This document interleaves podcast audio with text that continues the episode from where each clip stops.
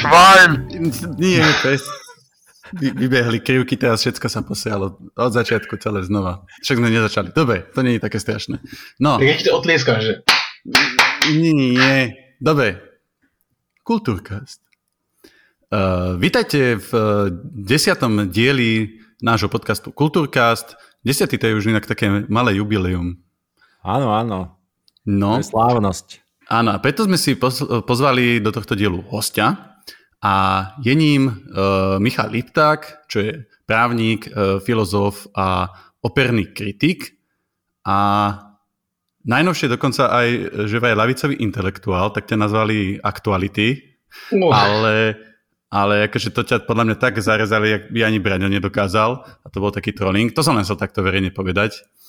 Uh, no a každopádne si čisto náhodou si je teda aj môj brat, takže ahoj Mišo. Zdravím. A je tu s nami aj uh, majiteľ tohto podcastu. Ma- majiteľ. Som rád za svoj majetok. Majiteľ, my sme kapitalisti, no. uh, vedúci tohto podcastu Dano Čistý. Dano, ahoj. Ahoj, čau. No a o tom, že o čom sa dneska budeme rozprávať, tak o tom nám už povie bližšie Daniel. Dobre, tak e, keďže v každom dieli, alebo teda neviem, aká je presná štatistika, ale myslím si, že vo väčšine dielov e, Kultúrkastu som v nejakom momente spomenul režiséra môjho najobľúbenejšieho Stanleyho Kubricka. E, a myslím si, že aj možno, že niečo, čo sa deje tak aktuálne, tak teraz, keď nahrávame tento podcast, tak bola včera vlastne to sa dá teraz odvodiť, že kedy nahrávame ten podcast a kedy vychádza. Včera bola vlastne e, predstavená tá fotka z, z toho ďalekohľadu Jamesa Weba. Mm, je to taký moment zaujímavý pre celú čo sa týka vesmíru a Kubrick určite má aj v tomto nejakú nejakú takú zaujímavú vec. Čiže neviem, či je to úplne nejaká mega aktuálnosť, ale, ale chcel som to aspoň tak nejako uh, načrtnúť. No budeme sa rozprávať vlastne o všetkých jeho filmoch, čo som zistil, že to bude asi hodne veľa rozprávania, tak som zvedavý, že či toto nebude najdlhší diel, tak...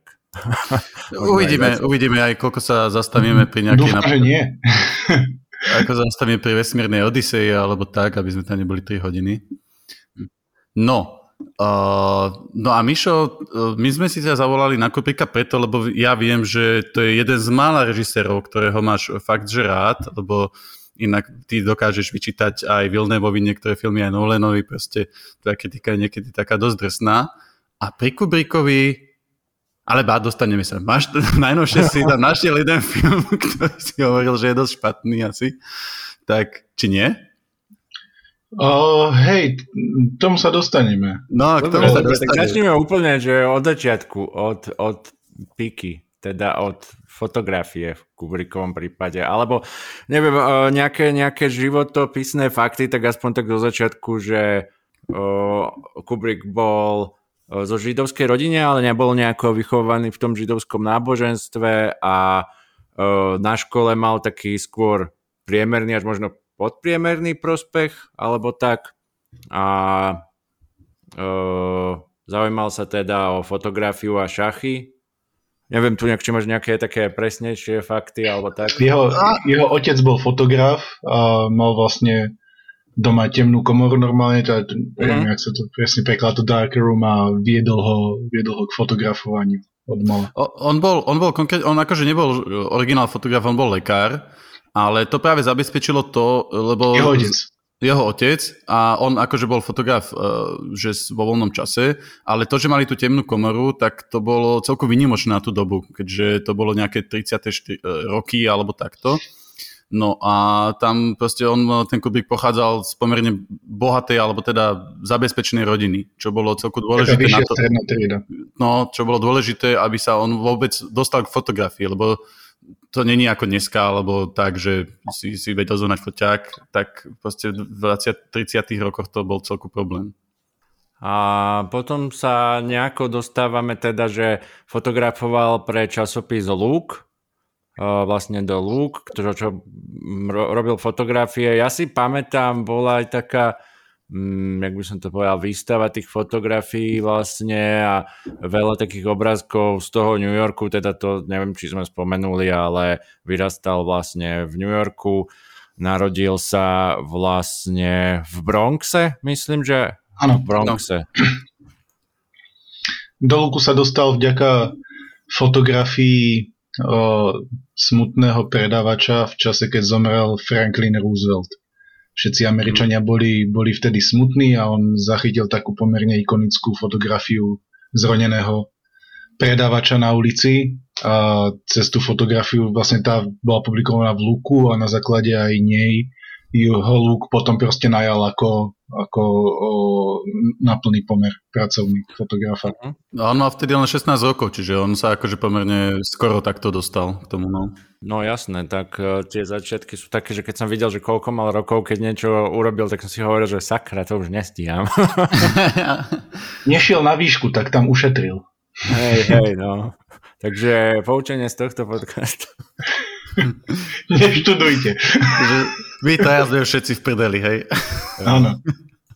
No, dobre, a teda, a teda dostávame sa asi už tak uh, možno k tomu, že od tej fotografie sa nejakým spôsobom dostal vlastne k filmovaniu dokumentov a bolo to tak, čo pre mňa je také celkom inšpiratívne alebo zaujímavé, že on vlastne videl dokumenty alebo proste nejaké veci, čo natáčajú druhí ľudia a jeho myšlienka bola, že sakra, to by som vedel spraviť stokrát lepšie, že, že presne to by som vedel spraviť. A to ja si úplne pamätám, keď som vlastne začínal nejako so stand-upom, že toto bola vlastne moja myšlienka, že o, to ja by som určite spravil lepšie.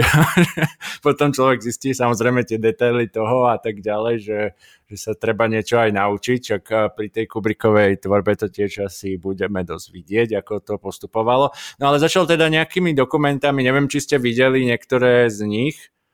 Ja som si troška pozrel len, čo na YouTube som našiel, tak čo bolo o tom boxerskom zápase. Mm-hmm. To mhm. bol taký prvý krátky film jeho, lebo on točil dokumenty zo šachových zápasov. Alebo teda áno. dokumenty, no boli to také, také, ako čo sa aj premietali v kinách, niekedy také tie týždenníky, alebo vieš, takéto veci. Áno, ale tieto no. dokumenty aj sa hovorí, že teda ich je viacej, ale e, teda historici hovoria, že sa nezachovali, že, že je viacej ešte dokumentov, lebo známe sú tri, ktoré sa zachovali. Uh, vlastne je to Day of the Fight, Flying Padre a The Seafarers, z čoho mm-hmm. tie dva sú čierno a ten tretí je farebný. A hej, teda hovorí sa, že natočil toho viacej, ale myslím, že niektoré sa teda považujú, že sú stratené. A uh, vlastne, neviem, ten Day of the Fight, uh, ten je podľa mňa veľmi zaujímavý z týchto troch, lebo uh, je tam vidieť možno už také uh, veľmi skoré u Kubrika použitie zaujímavých uhlov kamery, uh, pričom neviem, či sa nejako inšpiroval potom uh, od toho uh, Scorsese s Raging Bullom, alebo či proste uh, ne, nejakým takýmto spôsobom to mohlo byť. Nie, nie som si úplne istý, ale, ale určite už v tomto dokumente vidieť minimálne takú veľmi zaujímavú prácu s tou kamerou počas toho boxerského zápasu. Mm, hej, no a tam ten, ten boxerský zápas, ja som, ja, že ja som si to nejako tak pozeral, nejaké, nejaké časti toho. Možno som to videl aj celé, inak ja neviem ani, aké je to dlhé. 12 minút to má. Tak aj, som videl celé tým pádom. A, a tam dokonca to točil takou formou, že to bolo už troška ako príbeh. Áno. Že, že viac ako nejaký, nejaký dokument to pripomínalo ako, ako príbeh nejakého boxera, ktorý sa pristáva na zápas, ide na ten zápas, vieš, bolo to normálne, že napínavé, hej, že kto vyhrá takto, takže, takže už tam boli nejaké začiatky toho, toho režisérstva, no. Hej. Potom je Flying Padre, ktorý, neviem ani čo k tomu povedať, to je proste dokument ako uh, farár, uh, zároveň pilotuje lietadlo a teda vďaka tomu lietadlu sa dostane rýchlejšie k ľuďom, ktorí potrebujú farára a vlastne taká zápletka je tam. Ináč, toto chcem povedať, lebo budem spojovať tento dokument, ale chcem povedať, že v tomto dieli nejak sa nebudeme hrať veľmi na spoilery, lebo najnovší film Stanleyho Kubricka má 23 rokov, takže budeme tie filmy rozoberať tak, aby sme mohli vlastne hovoriť o všetkom. No a tunak spoiler toho to dokumentárneho filmu je, že teda ten, uh, ten farár uh, dostane telefonát, že nejaké, nejaké dieťa ochorelo a vlastne nasadne do lietadla, priletí za tým dieť, dieťaťom s tou matkou a zobere ich k ambulancii, k, sanitke proste. Um, a to je koniec filmu. Uh, a potom ten tretí film, ten je vlastne o, taká, ja neviem, propaganda o námorníkoch. Je to strašne také, to bolo... že trošku sa to zvláštne počúvať, ten, hlavne ten voiceover, ktorý tam je taký propagandist. To, bol, to, to bolo robené vyslovene na, na zákazku, aby si zarobil nejaké peniaze. No, Čiže ono to bolo kedy? To bolo medzivojnové alebo predvojnové obdobie? Alebo... O... Po, po, povojnové, povojnové. No, povedali. Áno, áno, 53 bol ten Seafarers vlastne v tom no. istom roku ako Strach a túžba. No, takže tam je logika, že sa že takéto zákazky no, bral. No, Ej. a potom, potom tu máme vlastne tie prvé, prvé filmy. Uh, ja mám poznačené, že prvý film je Killing, ale je ešte nejaký film Kiss a Killer. Dva, dva ešte Nie, filmy Fear and Desire je z 53. Tomu zaplatil ano. tatínko. To bol to o tej vymyslenej vojne? Áno. Áno, áno. Aha, aha, dobre. A on keď... On, a potom ono vlastne dlho si mysleli ľudia, že aj ten Fear and Desire je stratený. Áno, ale, ale on vyšiel v 94. a Kubrick strašne hovoril, že nechoďte ho pozerať, že to je strašné, že prosím, nechoďte pozerať ten film, ale ľudia chodili. Kubrick sa veľmi tak, snažil, aby ten film akože zmizol z povrchu zemského, ano. na čo, neviem, akože asi mal dôvody, ale neviem, či niekto chce byť taký tvrdý na kritiku, akože na prvý nejaký, to mi príde skoro, že nejaký študentský film, alebo tak. Mm. Uh, ten, ten, ten Fear and Desire a potom natočil Killer's Kiss. Uh, pri tom prvom filme, teda pri tom uh, Fear and Desire by som sa tak zastavil, bolo to také zvláštne pozeranie, lebo um, jak by som povedal, no, ten film je natočený veľmi lacno, veľmi, veľmi lacno. Uh, tie kulisy alebo tak, že sú tam použité, uh, pôsobia, keby to bolo ako u niekoho na dvore natočené, ale akože není to tak, je tam určitý proste, akože už tá snaha, aby to nejako pripomínal tú vojnu, z čoho ale už srší taká neúplne najlepšia schopnosť je tie dialógy. Tam bol Howard Sackler, ktorý vlastne napísal tomu scenár, ktorý potom som počul Kubricka o tom hovoriť. Uh, je, bol o tom nejaký rozhovor a Kubrick teda hovoril, že napísal hrozný scenár. tak uh, vlastne tie dialógy v tom filme sú absolútne drevené, akože tam je nejaká veta, že takto som sa nebál odtedy, odkedy som boskával svoju uh, zomierajúcu babku, alebo proste také úplne... ne, sú veľmi drevené a hlavne uh, ten film mm, nemá ani dobre nejaké herecké výkony a uh, jediné, čo by som tam povedal, že sa tak dá pozorovať, sú možno nejaké techniky alebo nejaké spôsoby, ktoré akože Kubrick uh, používal, možno nejaké zaujímavé uhly kamery alebo niečo také tam asi aj je, keď si na to tak spomínam, ale ináč sa mi nezdá nejako výnimočný. Možno jednou scénou je tam scéna, že vlastne sú v, v nepomenovanej krajine nejakí vojaci, je to nepomenovaný konflikt, čo tiež je také veľmi, my už, už zo začiatku vlastne povie voiceover toto, že je to e, konflikt, o ktorom akože ne, nám nedá žiadne informácie, iba tie, že teda je vymyslený, tak to mi prišla taká zbytočná generalizácia, alebo tak, proste už taká možno prvá chyba toho scenáru, ale zajmu nejakú z tej, z tej, pro, z tej strany tých protivníkov, nejakú ženu uh,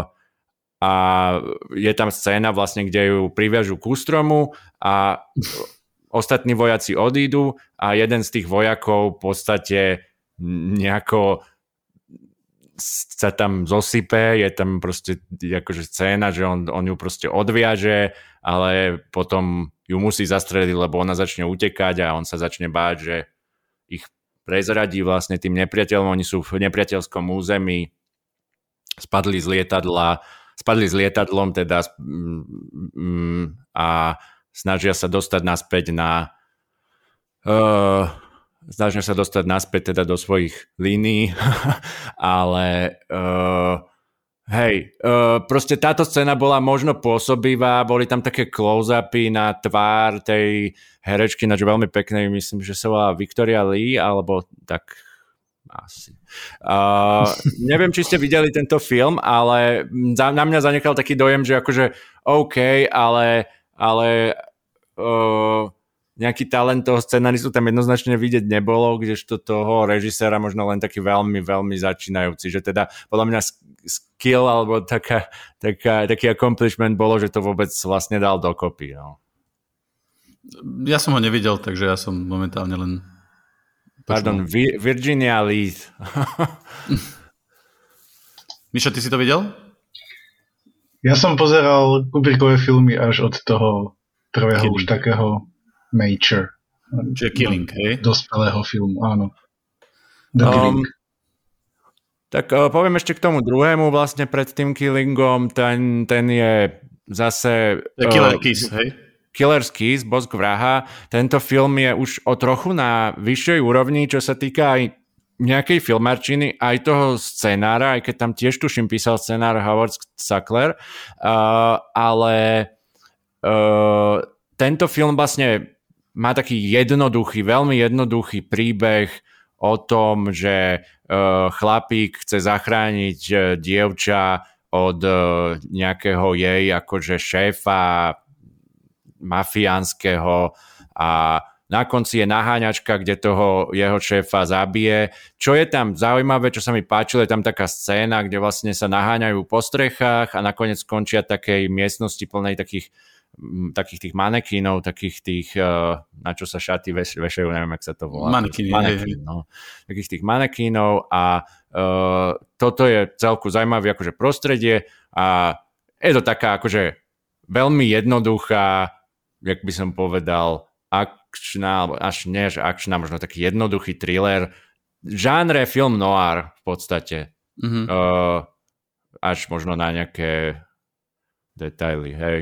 Ja, ja akože nevidel som ten film, ale čo som videl nejaké zábery z toho alebo takto, tak tam už on začal pracovať celku so svetlom. Je to, bolo to čierno-biele a, hmm. a práve Kubrick je pôsobivý tým, že bol fotograf a že sa hodne venoval kamerám, tak ten vizuál je v tých dielách vždycky zaujímavý a už tuto začal on používať to, že keď bol nejako svetlo svietilo cez žalúzie na niekoho, vieš, tak on to potreboval nasnímať, e, proste muselo to presne byť nejako stanovené, išiel do detailov, proste ten jeho známy Jasne. perfekcionalizmus. Ale Ako čo toto bol... s tými žalúziami napríklad je taká veľká klasika žánru film noir. Myslím si, že vo veľa e, filmoch e, tohto žánru nájdeš presne takéto hry so svetlom, kde vyslovene tú hru tej čiernej a bielej nejako využívali aj tých, aj tých tieňov a tak ďalej. Ale, ale áno, určite to je niečo, čo je tam pekne použité v tom filme tiež. No. Hej, no, čo, čo je taká zaujímavosť je, že v tom čase on bol nezamestnaný, keď to točil a poberal, on normálne, že dotočil a potrebovali vždycky, keď bolo piatok, tak chlapka musela byť pred 4 hodinou, tuším, alebo pred tak, lebo on musel stihnúť o 5 si ísť vybrať 30 e, e, dolárov, čo mal na týždeň. Takže ono, to, ono proste v tom čase akože potreboval, potreboval niečo, čo aby, aby sa akože rozbehol aj finančne. No. Mm-hmm. Pretože proste tie filmy pred tým, čo si spomínal, očividne nemali nejaký, nejaký finančný úspech. No a dostávame sa k filmu Killing. A to teda ano. môže Mišo povedať, že, že, lebo ty si to videl asi najčerstvejšie z nás, že aký to zanechalo dojem. Neviem, neviem kedy ste to vypozerali. to, je strašne ja dávno. Som, ja som si to pripomínal tak pred týždňom. A to je tiež vlastne noárovka, ako, ako Killer's Kiss, ale už tam človek vidí ten Kubrickov vlastne špecifický nejaký touch ako osobný.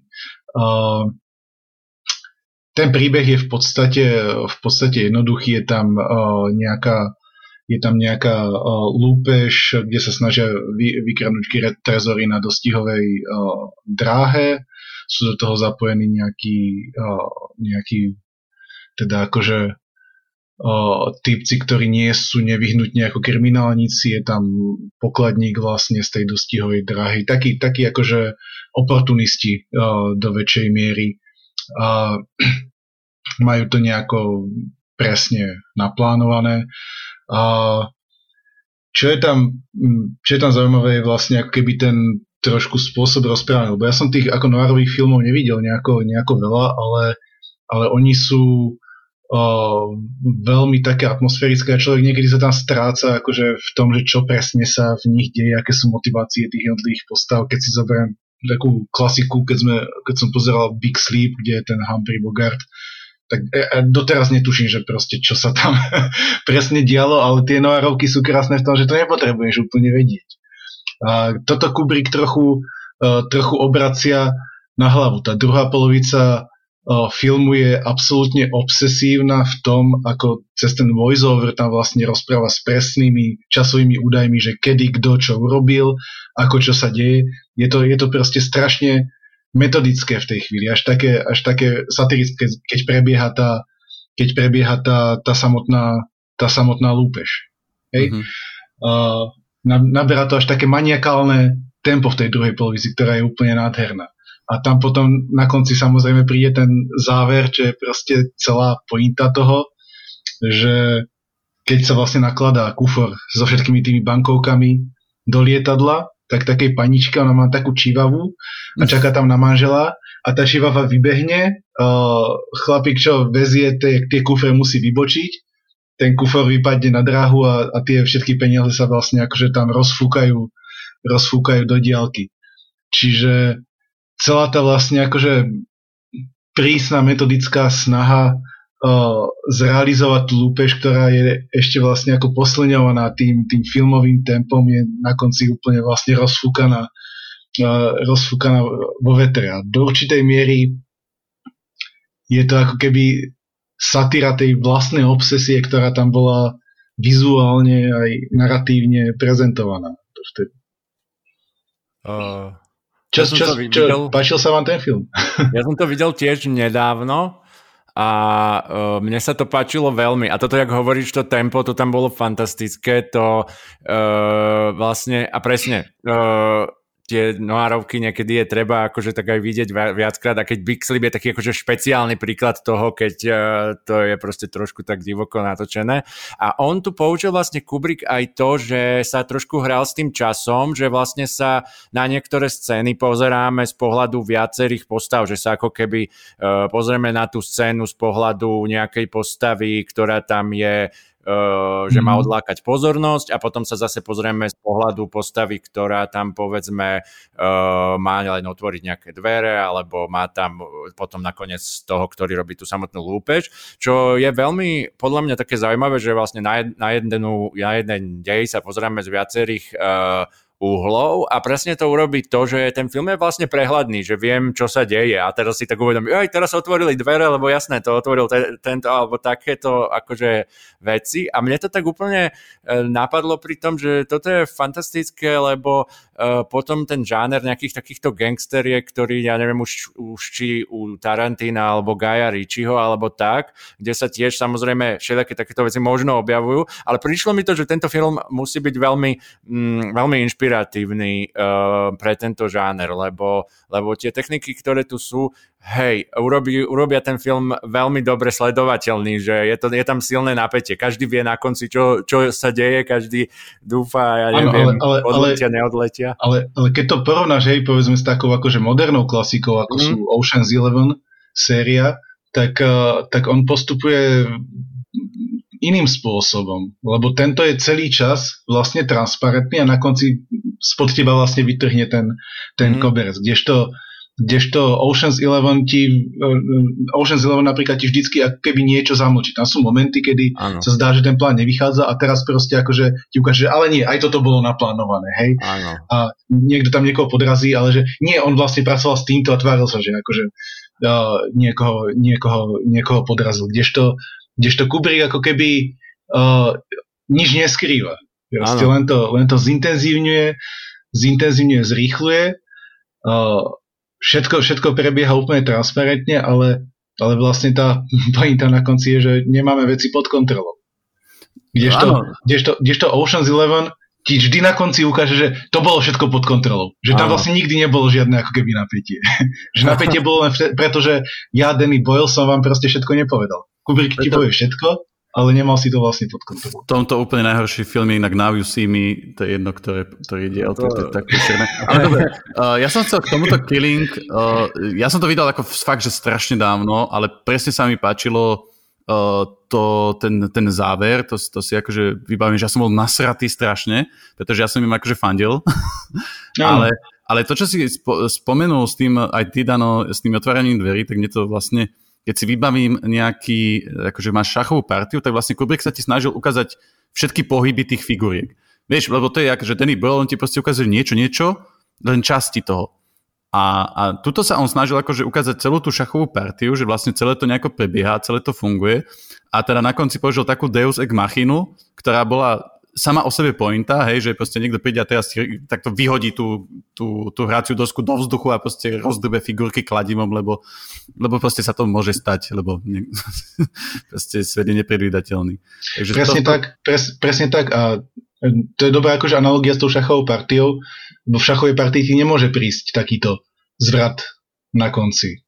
Tam, tam proste je to príliš path dependent, hej, ako sa hovorí, že, že, uh, že tie ťahy ti určia len zo pár nejakých proste výsledkov.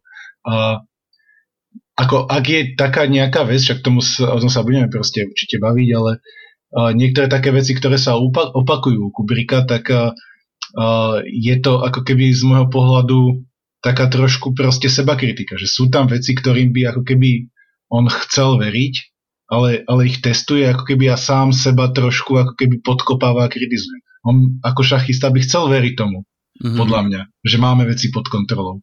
Áno. Čiže toto je ako keby mien, mierené aj na, na seba samého. Je to strašne seba reflektívne v tomto. Uh, toto je pre mňa také, že niekedy sa hovorí aj, že on ako keby svojim ďalším filmom často ako keby uh, postavil na hlavu ten predošlý film alebo nejako, nejako odpovedal na ten predošlý film. Teda tiež sa myslím, že sa k tomu dostaneme.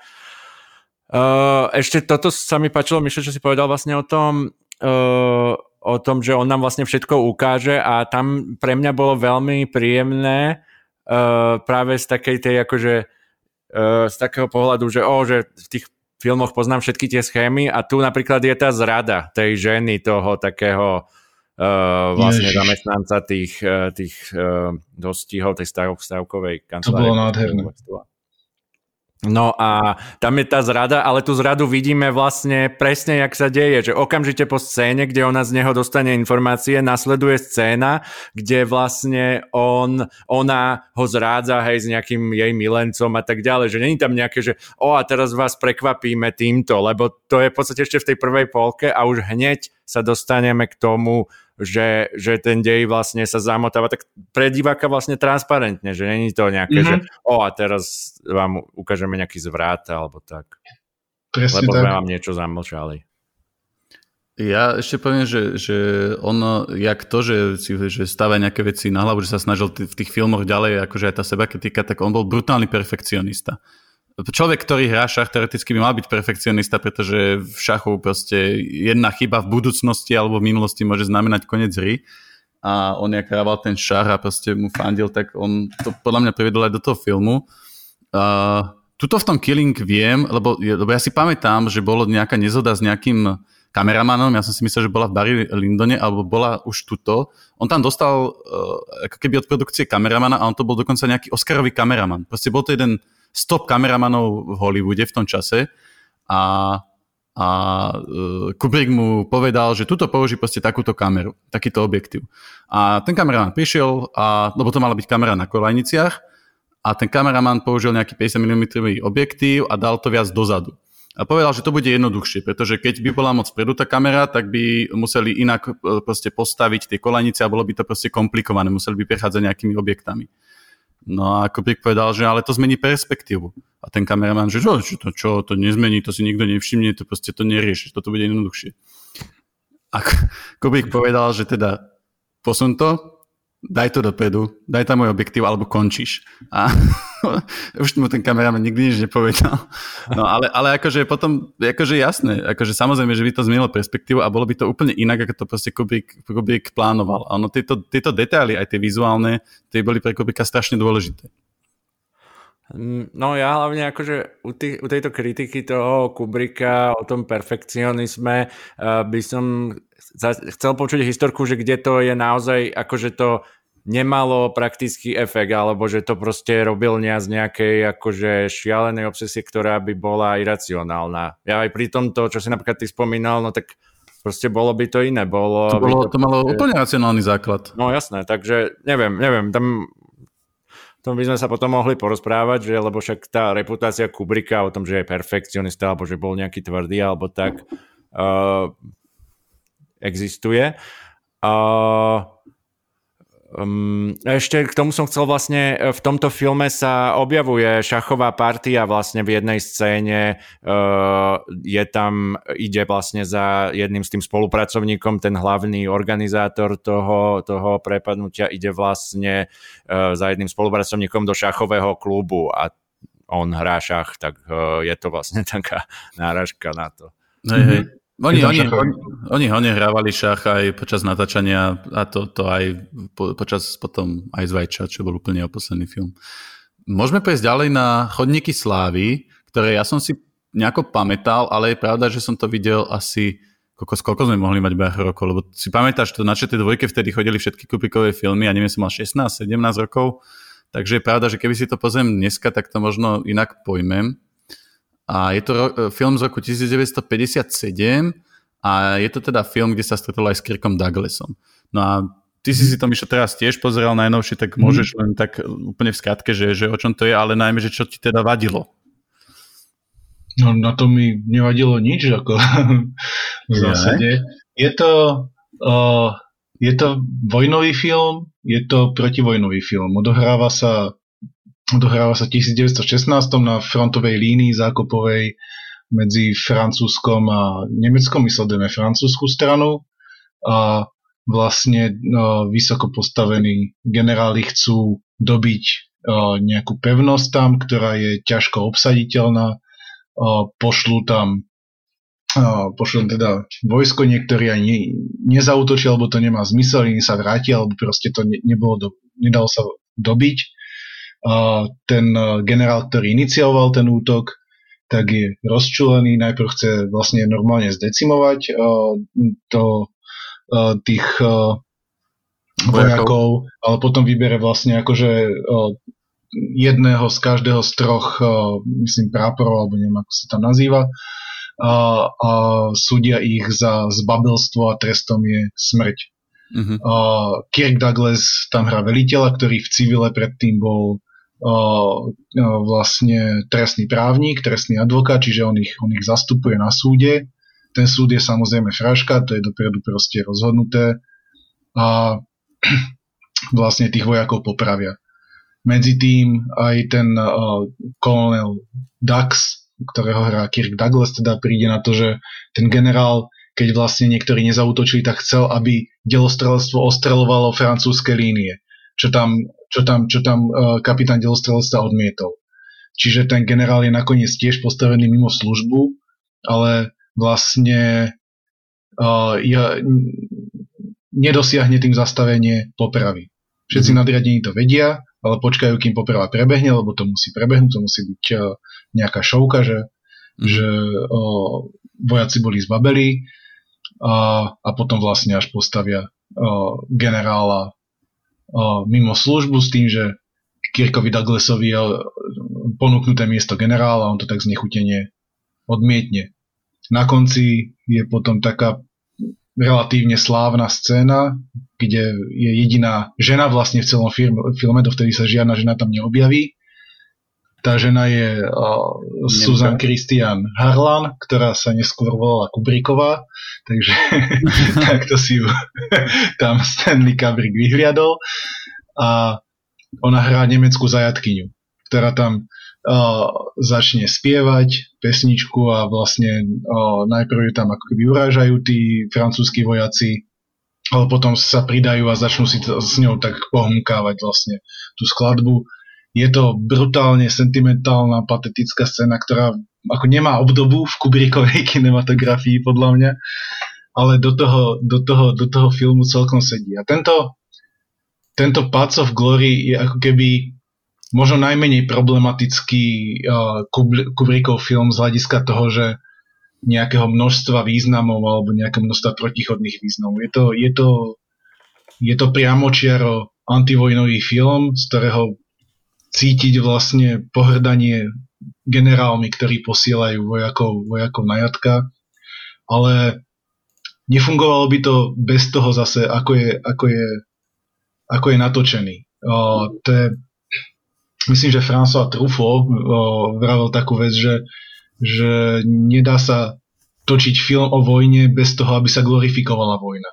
Že, že vlastne tá vojna vždy bude vypadať ako krásne a nejako tak, e, takým zvráteným spôsobom úžasne.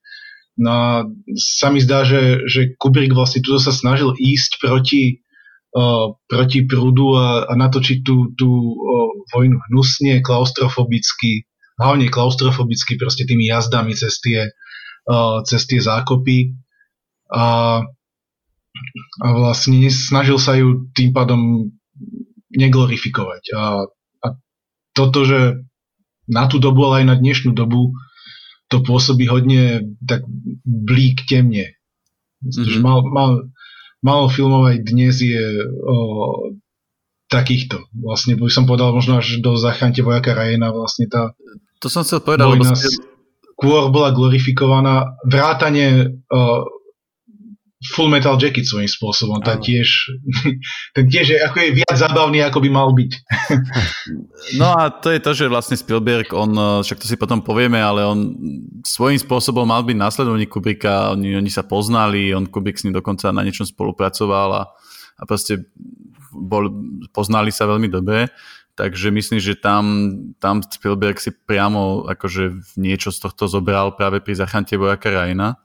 Uh, no a to je to, že Chodníky slavy sa natočili 1957. Mm-hmm. Takže je to, bol to jeden z prvých takýchto filmov, ktoré vyslovene takto protivojňové boli, boli týmto aj spôsobom zobrazenia toho proti, protivojnové, o, protivojnové boli, ale on... Ale aj tým, tým tej, zobrazením, tým zobrazením aj tej vojny tej, až, až do tej poslednej scény nie je vôbec sentimentálny ten, mm.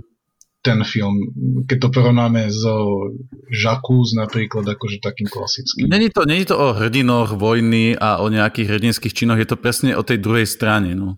Mm.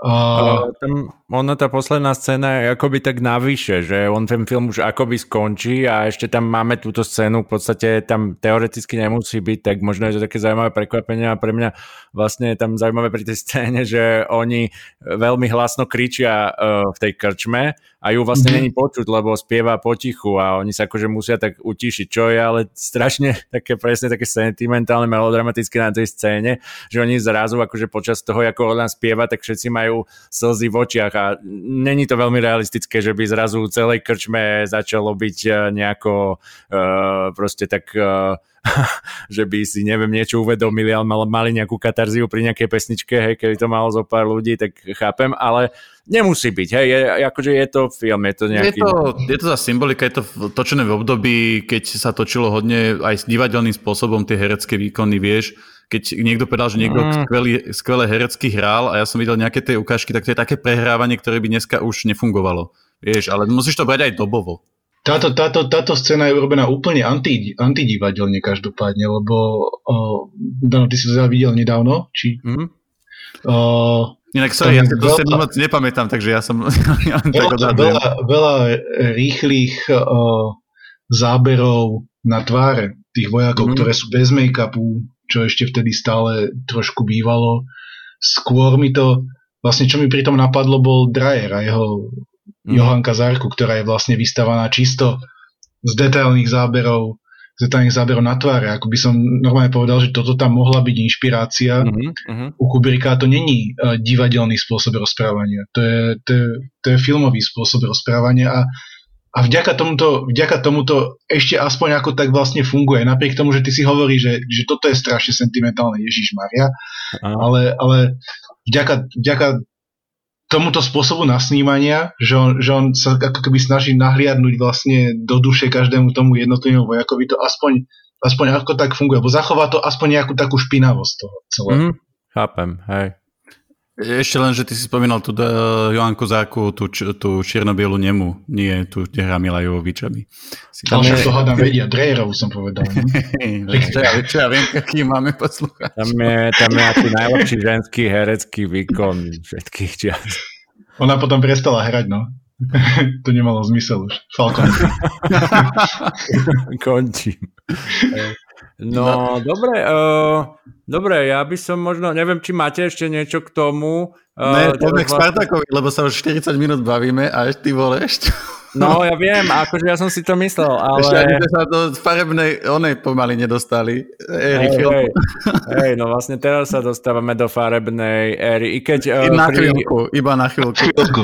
Áno, na, na chvíľu.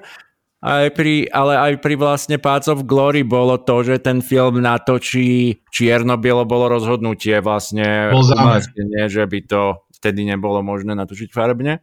Ale ten ďalší film bol vlastne veľkofilm. Ja si nepamätám už teraz to meno režisera, ktorý vlastne na ňom pracoval pred Kubrickom ale vlastne točil ho režisér, ktorého myslím teda vyhodili a zavolali tam uh, vlastne myslím si, že kvôli tomu priateľstvu, čo mal ešte vtedy stále Kubrick s Tom Douglasom. Áno. Mm-hmm. Uh, tak zavolali vlastne k točeniu tohoto filmu. Tam išlo o to aj, že vlastne tam bol, jak sa volá, Trambo. Uh, Dalton Trambo robil scenár. Dalton Trumbo, áno, tak vlastne robil scenár, čo bol vlastne scenárista, ktorý bol teda kvôli tým nejakým mm, čistkám alebo represiám, ako by som to povedal, takým tým... Uh, to McCarthyovským? Áno, áno. Hmm. Tým McCarthy, no tak vlastne bol nejako postavený na blacklist alebo tak a vďaka Kirkovi Douglasovi teda mohol pracovať, on sa ho nejako zastal. Je o tom vlastne aj film Trambo. Uh, no a vlastne tento film, uh, teda ne, ne, Kubrick sa k nemu nepriznáva, zase je to jeden z takých filmov, ktoré akože Kubrick moc uh, nechce s ním mať moc spoločné, alebo není taký nejaký, že by sa k nemu veľmi hlásil, pretože on, on proste Kubrick chce mať tú svoju umeleckú víziu jasne v rukách, čo mu trochu aj narúšal Kirk Douglas už pri uh, Paths of Glory, kde vlastne Kirk Douglas, keďže tiež proste osobnosť, ktorá ne, nebol, nebola zrovna taký taký akože... On, on aj tak vyzerá, že si sa bojíš, vieš, že to je proste... Áno, áno, on aj, on aj tak vyzerá. charizma.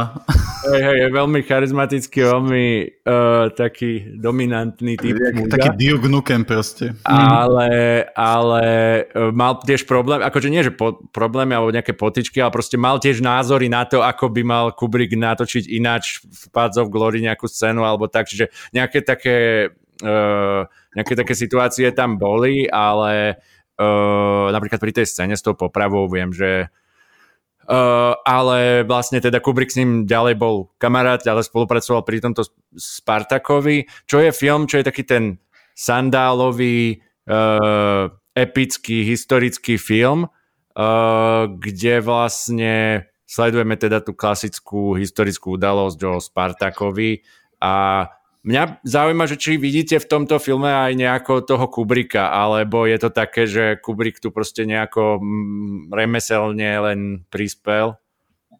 Toto je film zase, ktorý ja som videl dávno a pamätám si, že tento bol hodne sentimentálny bez toho, aby to bolo nejakým spôsobom veľmi vykúpené. Ten Spartacus tam vystupuje až ako, ako taká až kristologická postava v istom, v istom momente a sám Kubrick sa stiažoval, že je proste príliš dokonalá takže mm. tá, tá postava, že to on takto nechce točiť, ale to si vydobil Douglas. A toto je ten jeden film, ktorý ja nemám rád od Kubricka. Mm, tam je tá známa scéna, že ja som Spartacus, vieš, čo sa postaví, že kto je ten Spartacus a potom sa postaví ďalší, ďalší z tých otrokov a ja som, ja som Spartacus a tak sa všetci postavia, že všetci sú Spartacus.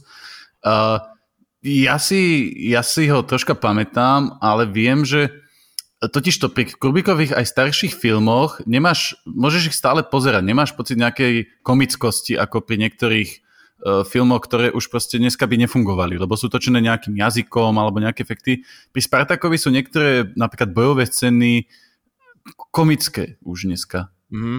A, a čiže niečo mi tam nesedí. Niečo mi tam už ako keby mám pocit, že, že skutočne ten Kubrick tam asi nemal na to dosah.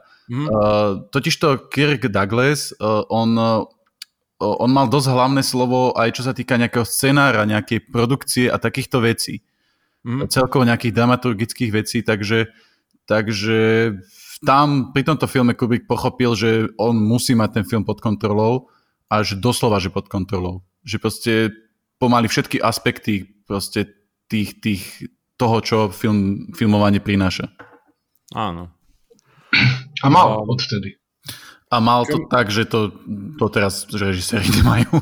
Čo to si povieme. To, to je veľký zjav v tomto, no.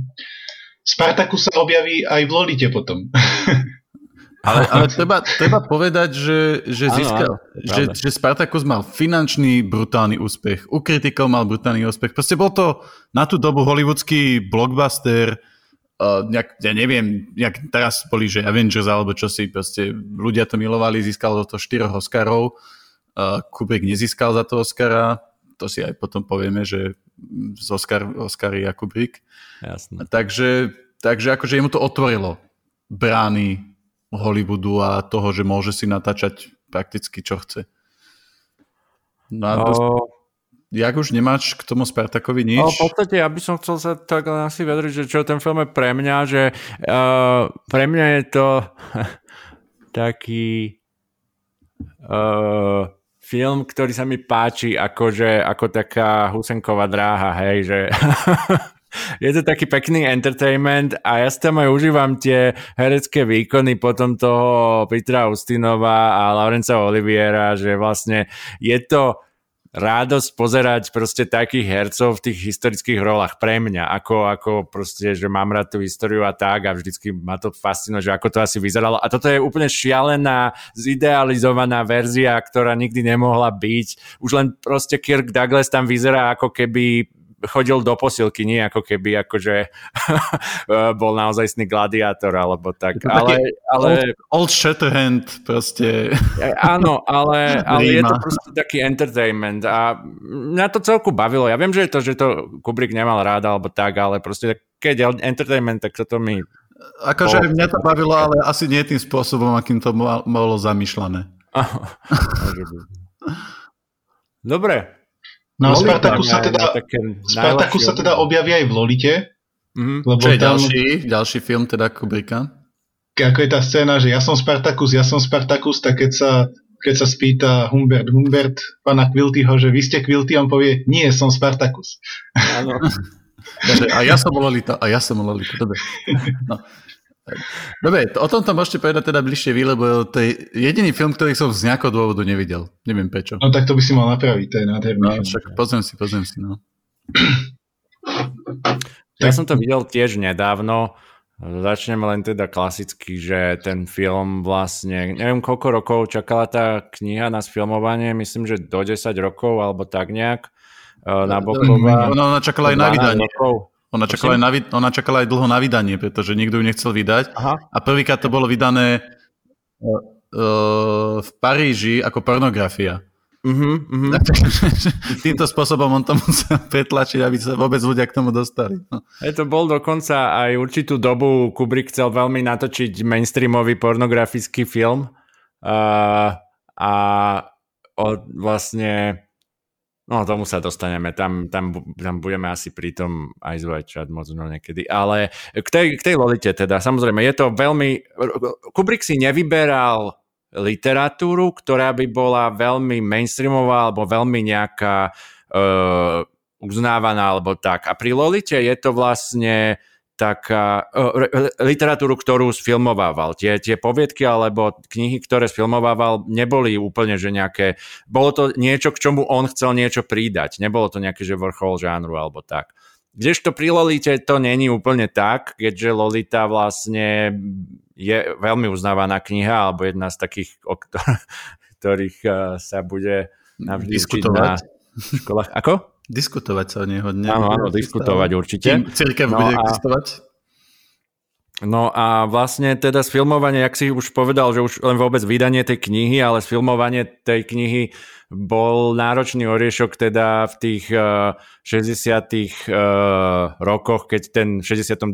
vlastne, keď ten film vyšiel, tak uh, bol problém s cenzúrou samozrejme. A teraz uh, tá kniha je podstate má zápletku, ktorá je o nejakej sexuálnej uchylke alebo o nejaké, niečom takomto ide tam teda o tú hebefíliu, alebo teda takú poznáme ako pedofíliu, ale he, hebefília konkrétne na tie uh, ženy, ktoré sú v takom tom skorom pubertálnom veku, čiže 14-ročná bola uh, Dolores Hayes, ktorej Dolores v knihe, vlastne má, je... v knihe má 12,5 uh-huh. a vo filme je to neurčené, tá herečka mala 14 konkrétne. Uh-huh. Sue Lyon mala 14, hej. Áno. No a vlastne Uh, samozrejme tento film mal v scenári, alebo Kubrick to chcel natočiť s nejakými scénami, ktoré by obsahovali niečo, že by nám teda povedal toto, uh, ale problém bol, že to nebolo možné v tej dobe. Uh, nie sú tam... Kubrick sa nes... Ako? Že nie sú tam sexuálne scény. Nie sú tam žiadne sexuálne scény, ale to, že tam nejaký akože fyzický kontakt prebiehal, je tam naznačené, alebo jasne je tam, je tam povedané, že vyplýva to z toho proste, čo sa tam deje, ale žiadne nevidíme vlastne počas toho filmu. Dokonca v tom filme sa nenadáva, čo pre mňa bolo, že, že som v niektorých scénach kričal, že a teraz povedz, teraz povedz to slovo posledné, ktoré zaznie v Kubrickovom filme ever. Vlastne, vlastne, vlastne najväčšie uh, naznačenie nejakého sexuálneho kontaktu je, keď sú v tom hoteli a uh, on sa jej pýta, že aké hry hrávali v tábore. Áno. A ona sa tak na neho nad, nadkloní, že let me show you, že ukážem ti. A vlastne vtedy je smievačka, hej. hej. to je, už ich necháve o samote. a tak zober si, že bola tam, bola tam scéna, keď on ležal s tou svojou ženou v posteli a oni sa nejako objímali a on sa pritom pozeral na fotku teda tej, tej Lolity a, na tom. A toto bola cena, ktorá konkrétne cirkvi vadila, pretože cirkev vtedy mohla kecať do, do, do distribúcia niečoho.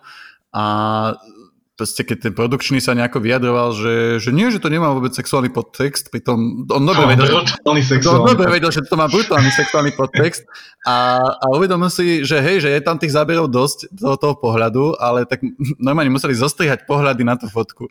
Že boli tam, ale neboli ich tam toľko, koľko zamýšľali. No. Ale, ale hmm. proste takto, takto oni museli len symbolicky naznačovať tie, tie všetky tie, tie sex, tú sexuálnu...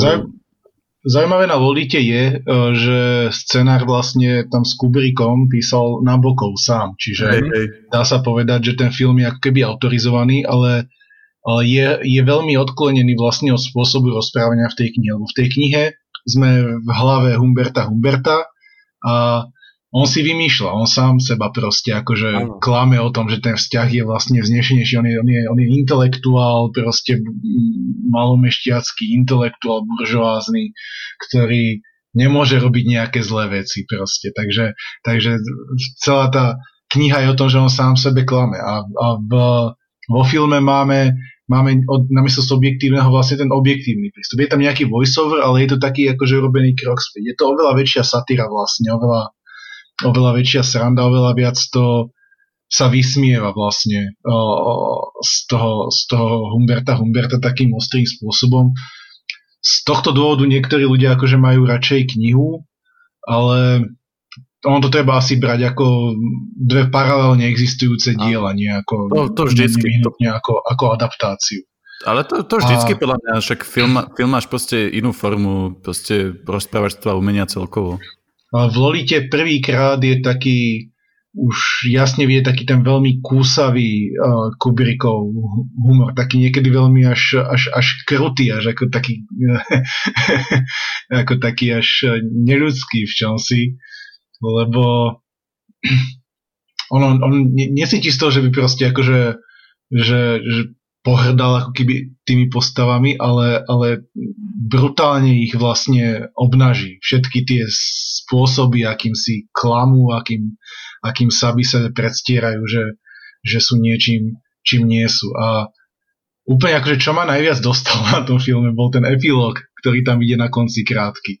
Vlastne keď už skončí film, tak ide ešte akože nápis, že epilóg a že, že Humbert, umrel, Humbert, Humbert umrel v celé pred vlastne zadržania, keď čakal na súd na uh, cirhózu, čoho si, cievnú trombozu, alebo čakaj, proste veľmi exaktne medicínsky proste akože definované, že na čo zomrel. A ty rozmýšľaš, že prečo, akože koho to zaujíma, že toto ako, prečo by to tam uh, prečo by to tam malo vôbec, vôbec byť, ale, ale nádherné je to, on je, on je poet, on, on analýzuje básne, sám píše básne, on týmto proste medicínskym jazykom ako keby dá takú coup de grâce, proste akože tú, tú poslednú strelu, ktorým, ktorým proste rozmetá tú jeho, jeho bublinu, ktorú si okolo seba proste stavia a nevidí, ubližuje pri tom ľuďom proste. Že, že, že, že v tomto ako taký demaskovač je Kubrick úplne brutálny. Ja by som sa k tomu hereckému obsadeniu vyjadril, lebo tam vlastne tú hlavnú úrohu hrá James Mason, uh, mm-hmm.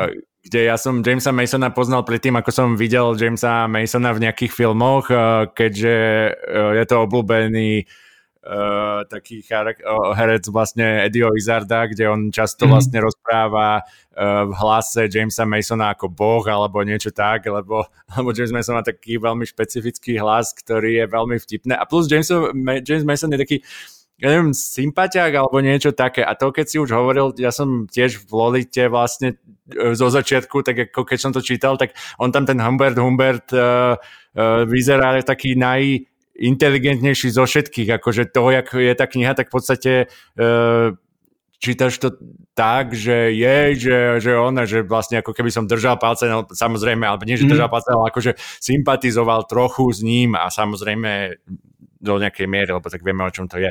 Ale vlastne je taký akože sympatický a toto sa mi páči, že to bolo zase tam tým herectvom alebo to, to, tým charakterom, jakým, jakým vlastne zahral James Mason nejako podtrhnuté, že je to, že nie je to nejaké, o, toto je nejaká tá pedofila, alebo neviem čo, tak urobíme nejakého hnusného, škaredého mm.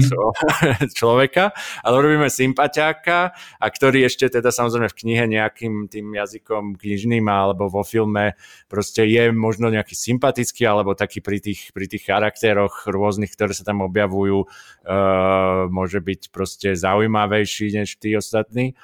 Uh, ten sa mi tam teda páčil veľmi, ak bol obsadený. Uh, Shelley Winters uh, má tam podľa mňa úplne rolu, mm. že parádne, parádne obsadenú, pretože ona bola proste taká, uh, jak by som to povedal, energická, alebo proste už tých, tých tá komédia strašne, strašne v tej prvej polke, alebo takým sú vlastne v, tej do, v tom dome, tej, uh, tej matky Dolores, tak uh, pôsobí z toho, že, že ona sa ho snaží nejako zbaliť alebo tak a vlastne uh, každému je jasné teda, že, že Humbert, Humbert o ňu nemá záujem, ale ona to nejako si nevšíma a strašne ho chce a veľmi sa mi to páčilo aj ako to bolo z toho hereckého takého, lebo fakt sa tam človek smeje na tom, že kokos uh, je, je to komédia, je to vyslovene komédia. Ona si tiež klame vlastne iným spôsobom. Áno, áno.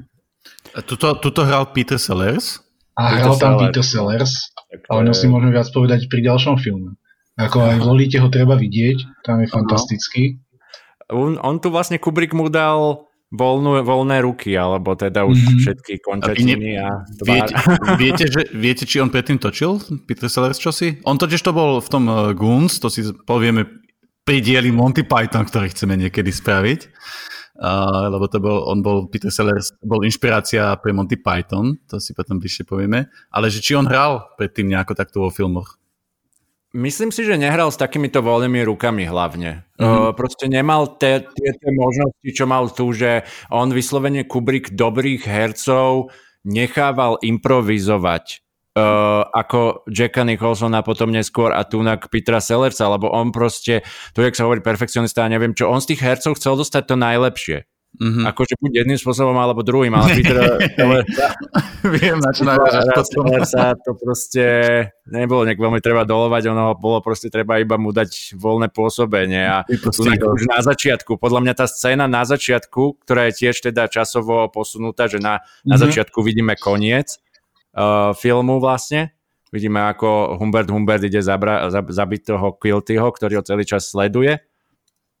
A tak už vlastne tu je vlastne scéna, ktorá začne ten film úplne takou komédiou, že ja už som sa už za, za, za, začal smiať od začiatku a už človek je proste len sa teší, že vlastne keď už pozná ten začiatok, že ako sa to vlastne k tomu koncu dostane.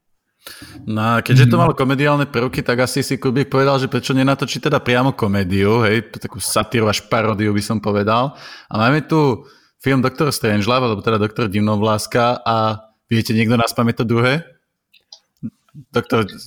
Or How, how I Learned to Stop Worrying and Love the Bomb? Áno, áno, áno. Som nepísal do popisku, lebo sa mi to tam nezmestilo. A to je teda film z uh, E, ktorý sa natáčal v podstate v období kubanskej krízy a je to taká, taká satíra e, armádneho letectva USA alebo celkovo akože že e, vojenského vedenia a, a tej studenej vojny. No a však môžete tiež niekto k tomu bližšie povedať, lebo vám to ide tak troška lepšie ako mne. Opäť vlastne o, tam treba povedať, že tá schopnosť Kubricka nejako, nejako satirovať je, je, je úplne... No pri tomto filme konkrétne človek má pocit, ako by to bol nejaký golem skôr, lebo ako správne hovoríš, bolo to točené proste v čase kubánskej krízy a, a on je neskutočným spôsobom ako keby nad vecou tam. Že, že nie, je v tom, nie je v tom žiaden pátos, žiaden sentiment a pritom priamo pracuje s tým, že OK, ľudstvo vyhynie, ale je to sranda, lebo sú všetci strašne sprostí. išiel, si, išiel si v čase, v čase proste reálneho strachu z atomových bomb, však spomnite si, keď prvýkrát Putin vyhlásil, že proste oné, že niektorí ľudia proste dostali strach. A teraz on ide točiť film, že jo, máme megabombu, ktorá zničí celý svet a a je tam proste tá scéna, že počúvajte, že jeden z našich generálov sa zbláznil, ale je to, je to v pohode, hej povedal, mm. že zničí svet, ale v pohode, v pohode. tak, takýmto spôsobom. A, a teda, čo je aj také zaujímavé, že teda tuto hrá Peter Sellers a nemá tu nejakú bočnú postavu, ale má tu hneď niekoľko postav, lebo si povedal, že prečo nedať ešte viacej Petra Sellersa ako len samotného Petra Sellersa. A všetky tie postavy sú tam fantastické. Akože človek, ktorému proste hajluje ruka a on s tým bojuje, to, to je dokonalé. A ja som si aj potom čítal o tom, že že skutočne on tuto, ten Peter Sellers bol prekvapený, že, že ako mu Kubrick dáva, dáva voľnosť, on veľmi veľ, na veľakrát sa to, niektoré tie scény točili a proste chcel proste, aby, aby ten Sellers sa vyšperkoval úplne v tých scénách, aby, proste, aby to proste bolo úplne že, že dokonalé a aby, aby on každú tú postavu proste čo najviac satiricky stvárnil. Až to karikatúrne. To tu je ten prísny kritik a na konci povie, že prekvap ma, keď už je taký rozcítený. Tak toto bol moment, kedy proste ten perfekcionistický Kubrick proste si tam postavil toho Sellersa, pozrel sa na neho a že prekvap ma. No, vymyslí niečo. Áno, áno, ale, ale nebolo to len tak, že proste natočené, konec ideme ďalej. On akože niektoré tie scény, keď tam, keď tam on niečo rozpráva na tom vozíku, keď sa tam postaví, to bolo, to bolo proste týždeň, týždeň točenia pretože chcel, aby tá scéna proste vyzerala mm-hmm. dokonale, aby si vybral tú, tú dokonalú, ktorá, ako myslím Kubrick, ktorá sa mu, ktorá si povie, že áno, teraz je to, teraz je to, to čo som od toho očakával. No v Doctor Strangelove je ten humor vlastne o, neviem či nadčasový, ale paradoxne možno ešte lepšie súznie ako keby so súčasnou našou situáciou. ako keby... To je smutné. Vtedy, lebo, lebo o, v, hej, v čase klimatickej krízy, kedy to nejako nevieme proste odvrátiť a, a, a stále proste len čítame, že sa zrýchluje to oteplovanie a tak ako ľudia začínajú sa keby zmierovať s tým, že OK, akože už za 100 rokov končíme a, a tá reakcia na to je taký zvláštny, proste absurdný humor o, medzi, medzi mileniálmi, akože rozšírený ako veľmi taký, taký absurdný, anarchický humor, ktorý je veľmi temný, ale robí si vlastne srandu z apokalipsy. A toto presne v tomto je Doctor Strangelove, to, to, to je presne tam. tam. Tam je presne tento typ, uh, tento typ humoru. Ako verím, že Kabrík, ktorý v tom čase už mal ženu, mal rodinu, ako sa tiež obával o anihilácii kompletnej, lebo to bolo všade o, jasné, ako jasné. V, o, v povedomí, ale, ale neskutočným spôsobom proste to dokázal potlačiť a len, len, len urobiť z toho srandu. A čo, čo je zaujímavé, lebo potom, čo som pozeral vlastne dokument o, o Kubrickovi, taký ten jeden známy, ktorý ste možno videli, tak tam sa... Harlanov. Áno, áno, a tam sa práve rozprávali o, o tom, že, že ak on zachytil to armádne letectvo, on hovoril, že to je satyra, to je proste to je prehnané, to takto nefunguje, ale nie, že no. Ale akože v tých podstatách není úplne ďaleko od pravdy. Že skutočne tam boli proste blázni a, a pometenci mm. úplne deziluzionoví, ktorí ktorý akože... Vieš, ale opäť, keď to, keď to, keď to porovnáš ako keby o, s tým filmom, seriálom, čo máš rád ty, Meš, no. kde sa tiež rovnako satíruje vlastne akože absurdnosť armády a tiež je to určite v mnohých ohľadoch veľmi realistické, tak oni tam potrebujú dať proste niečo na vyváženie, nejaké, nejaké morálne centrum. No to a, Alan Alda robil inak najmä. A toto, toto proste Kubrick tam absolútne nikde nepotreboval dať mm. a a rozmýšľal nad, rozmýšľal nad estetikou. A, a toto je, v tomto je proste tiež geniálne, lebo ako keď vidíš toho kouboja s tým koubojským klobúkom, ako letí na tej bombe, tak si hovorí, že jasné, že to je obvious, že tento proste obraz sme presne potrebovali. Akože to, to, to, to, je, to je obraz, ktorý proste ľudstvo potrebovalo vidieť. Mm. Ale kým na to prídeš, keď máš proste akože imagináciu jadrových, uh, akože jadrovej vojny, tak ťa napadajú tie hríby, to je to proste samozrejme. Kubrika napadol proste kouboj letiaci, letiaci na bombe a, a vlastne vidíš ten screenshot a proste chápeš úplne ako o čom je ten film, chápeš a ducha toho filmu. Jasné.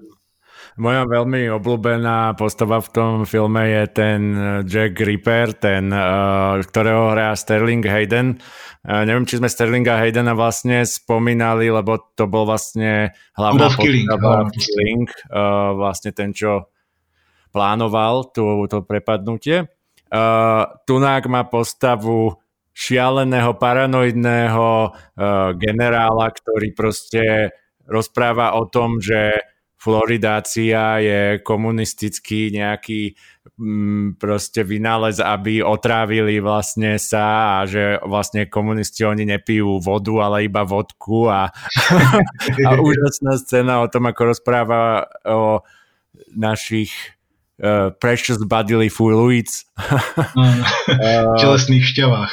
áno, áno, ktoré sa nás uh, snažia obrať proste je tam komédia na level 3000, ako pre mňa, toto je jeden nádherný komediálny film, kde vlastne ja si... to treba, pre mňa je to taká komédia, ktorú treba vidieť viackrát, lebo to si proste človek fakt užije tam stále niečo nové, nejaký vtípek, ktorý, ktorý, si, ktorý si všimne. Je to legendárna scéna s tým gentlemen, you, you, gentlemen, you can't fight here, this is the war room. Jedna z najznámejších filmových hlášok, ale... Mne sa páčilo ono, keď ten prezident americký volal, vieš, tomu druhému prezidentovi a práve opisoval toho generála pometeného, že, že nebojte sa, že you know, uh, he has a little funny in head. On to neviem preložiť. Potom ten rozhovor vlastne akože že my máme ten systém vlastne zbraňový, ktorý sa pustí automaticky, že sovieti vlastne, keď, keď sa napadnú, keď ich napadnú, tak nedá sa brániť. A, a vysvetľuje mu ten doktor Dido že ten deterent funguje, len keď nám ho poviete, že ho máte. No však my sme chceli už povedať, už proste bola naplánovaná o dva dní proste konferencia.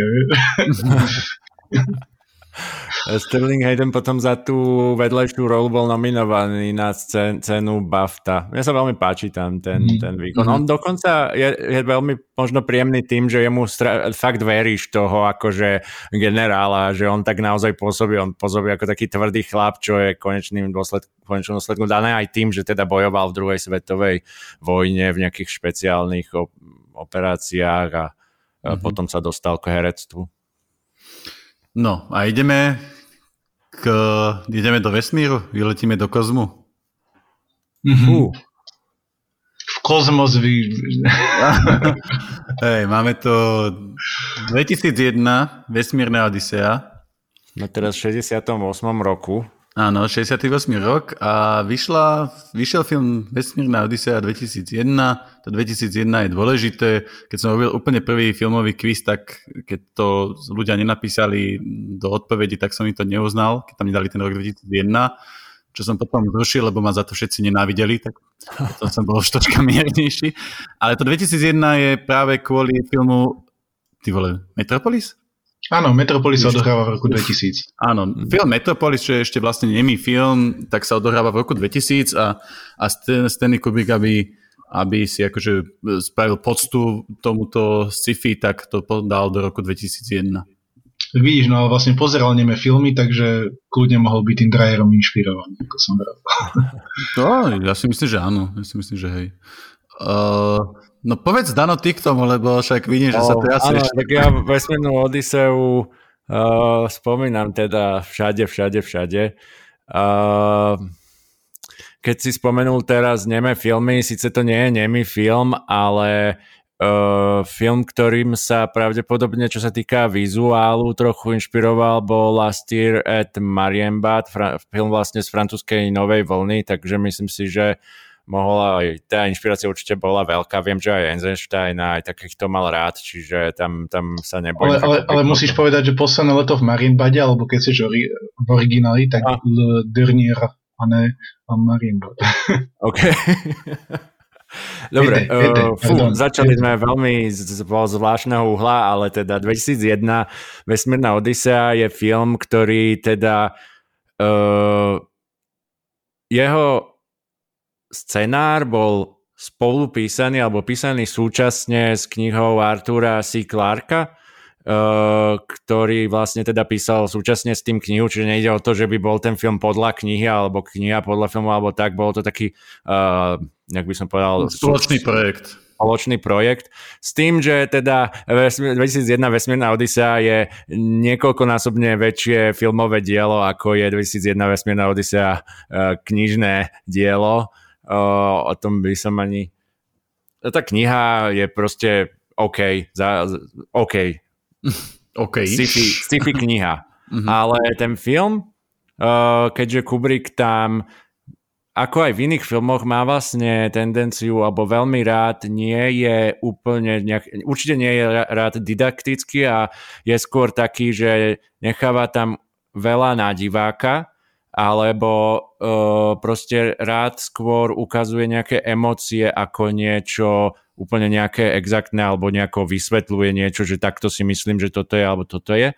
No a práve pri tomto filme, ktorý obsahuje teda dlhé sekvencie bez dialogov, bez nejakých uh, možno uh, proste bez nejakého veľmi rýchlo sa posúvajúceho deja. Uh, toto podľa mňa veľmi silno vidieť. Uh, 2001 Vesmírna Odisea teda v skratke je film, ktorý začína tým, ako ľudstvo vlastne sa dostane k tomu používaniu nástrojov, uh, kde vlastne ľudstvo? nájdu nejaký ten... Prosím? Ľudstvo? Či to je no, nejaký tam homo erectus ešte, či kerifer? Tak ešte. hej, no tak neviem, aká je to predchodca ľudí, proste sa dostanú k používaniu názorov, predchodca nejakého názorov. Na, nástrojov a vlastne um, je tam prítomný nejaký ten monolit, čo uh, teda má byť uh, nejaký prepájací prvok asi. Alebo... Tajomný uh, predmet, ktorý teda vyzerá, vyzerá nejakého mimozemského pôvodu a vyzerá ako niečo, čo proste nezapadá do toho prostredia. Nedávno bola teda taká, neviem koľko to je rok dozadu, že takýto monolit sa, zač- sa objavil desi v Amerike a potom na nejakých viacerých miestach a nakoniec sa zistilo, že to je nejaká reklamná kampaň niekoho alebo tak. Ale uh, Začne to teda tým, že, že vlastne vidíme nejaké opice, ktoré, ktoré bojujú dva klány opic medzi sebou a vlastne ten jeden klán sa naučí používať nástroje a tým pádom nejako zvíťazí a tak ďalej, kde sa potom ten dej presúva do dnešné, do doby uh, vesmírnych teda objavov, ktorá pred 20 rokmi 21 rokmi nebola úplne taká, ako si ju tam predstavovali, ale, ale uh, v, tejto verzii reality v toho filmu v 2001 už vlastne lietame do vesmíru, máme nejaké základne uh, na uh, mesiaci a vlastne tam nájdú tento monolit, pričom v tej lokalite samozrejme teda uh, je zakázané tam ísť, alebo tvrdí sa, že tam je nejaká pandémia, aby tam ľudia nešli, lebo je to proste obrovský objav, že sa niečo takéto našlo. A potom vlastne tretia časť toho filmu sa zaoberá tým, že ten monolit vlastne vysiela nejaké súradnice niekde pri Jupiteri, kde vlastne uh, misia toho, uh, tá vesmírna je vyslaná, ktorá má zistiť, čo tam je, alebo tak. A uh, počas tej misie teda v tej lodi, ktorá tam ide, uh, je tam nejaká najnovšia umelá inteligencia na, uh, na vlastne riadenie tej lodi, uh, ktorá tak nejak sa vzbúri voči tomu, čo sa tam deje. No. Uh, neviem, uh, uh, je to veľmi ťažké pre mňa takto prerozprávať, ale... Môžeš kľudne uh, rýchlejšie, lebo mám jasne, pocit, že väčšina to asi uh, videla a vlastne... Uh... Ak máte ešte niečo, čo by ste doplnili k tomu deju, tak potom by sme sa mohli dostať nejakému vysvetľovaniu toho, toho zámeru. Poďme k interpretácii asi. Interpretácii, no. Môžeš pokračovať. Lebo asi na to sa ešte viac tešíš.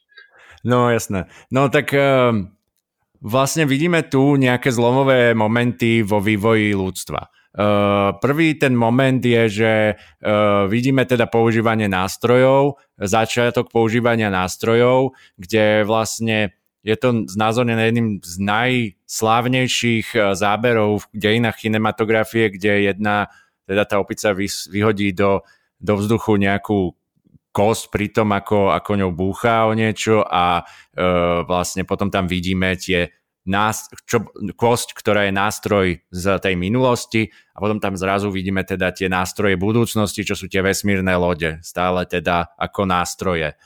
A keď, ako som už spomenul, je tam potom tá umelá inteligencia, ktorá je stále akoby nástroj, stále akoby proste niečo vytvorené človekom, aby mu slúžilo ale problém je, že zrazu sa začne diať taká vec, že akoby tá umelá inteligencia mm, sa dostala na ďalšiu úroveň. Že dostala na úroveň, kedy, kedy vlastne má nejaké vlastné myšlienky a nejaký pút seba záchovy. Áno. Uh, Čo je najviac, vlastne... najviac vykradaná sci-fi myšlienka odvtedy v každých filmoch cez Terminátora, Ja robot a neviem cez čo všetko, ty vole. Áno, áno. No, ale... a takto, aj keď Voli, to je akože priama, priamy mm. odkaz, ale proste to je, to som už toľkokrát videl tú, tú, tú myšlienku všelijakým spôsobom vykradnutú, okopírovanú a častokrát aj zhovadenú, že ale, ale, ale, ale rozdiel je v tom, že vo väčšine týchto filmov máš uh, nejaký rozdiel medzi ľuďmi, umelou inteligenciou a ten rozdiel je častokrát uh, v tom, že tí ľudia sú akoby ešte tak emocionálnejší, že, mm-hmm. tak povie, že majú, majú srdiečko, hej. A toto, toto, toto má Kubrick uh, vyriešené, uh, ten spôsob, akým k tomu prístupuje vo vesmírnej Odisei je brutálny, lebo najprv dialógy. On, aj keď tie dialógy tam sú, tak to sú také tlachaniny a banality, že ako keby neboli. Podľa mňa to je tak zámerne proste. Mm. Ľudia ti tam nepovedia nič zaujímavé celý čas. Mm. A keď Hal sa rozhodne zabiť posádku... Hal je tá umelá inteligencia, hej. umelá inteligencia, Hal, keď sa rozhodne zabiť posádku, tak oni sú v tých uh, kojach, kde sú v umelom spánku a on ich jednoducho vypne. Proste, čiže ty vidíš, ako, ako ich len vypína. Čiže ľudia sú len vypnutí, ako proste stroje. Ano. Keď, keď Hal zomiera, tak spieva pesničku proste decku, lebo sa bojí. Tak si chce, tak si chce proste zaspievať. Hal je ten vlastne, ktorý tam prejaví nejakú emóciu. Žiaden z tých vlastne akože ľudí, ktoré sú len, ktorí pôsobia ako makety, ktoré sú úplne nahraditeľné, uh, tam nepôsobí ľudsky. Najľudskejšie v tom celom vlastne pôsobí, uh, pôsobí Hal. A toto bolo mnohokrát proste akože používaná táto téma, ale nikto sa neodvážil to vlastne poňať, poňať takýmto spôsobom. To bolo tak zhovadené vo všetkých tých jarobot a takýchto veciach, mne to príde až neúctivé, lebo ja mám pocit, že presne oni nepochopili práve tieto, uh, túto vec, tieto pudu zeba záchovy, lebo ono to máš, ono to tam máš potom len ten boj. Boj ako keby jednej časti, niečom človekom vytvorené a boj samotného človeka proti sebe a ide o to, že kto z nich prežije. A, a v tých ostatných filmoch, ktoré toto kopírovali, tak tam máš nejaké kvázi morálne posolstva, ktoré sú tak nedávajú zmysel, že, že idem vyskočiť z kože, keď to je. No práve, práve ale pri vesmírnej Odisei Kubrick bol do určitej miery obviňovaný aj z mizantropie, že vlastne, že jeho pohľad na ľudstvo je, že má ustúpiť, lebo príde proste niečo dokonalejšie. A tomu, tomu napomáha hneď tá úvodná vlastne hudobná Q, hej, ktorá je hmm. od Straussa, ale zo šprach Zaratustra, tak vravel Zaratustra, o čom je, tak vravel Zaratustra. O príchode nad človeka vlastne, akože o, o prekonaní vlastne toho prízemného prízemného ľudského druhu. Čiže je to, je to niektorí to označujú ako až antihumanistické vlastne, alebo mm. sci-fi, ale možno tak uh, láskavejšie by sme mohli povedať, že transhumanistické, že o čomu tam ide to, čo mm. sa možno dnes nazýva transhumanizmus. Úvahy nad tým, ako vlastne ľudstvo, ľudstvo môže, byť, uh, môže byť prekonané. Čo je, čo je aj dosť, keď si zoberieš až strašidelne presné zachytenie toho, v čom my momentálne žijeme v podstate.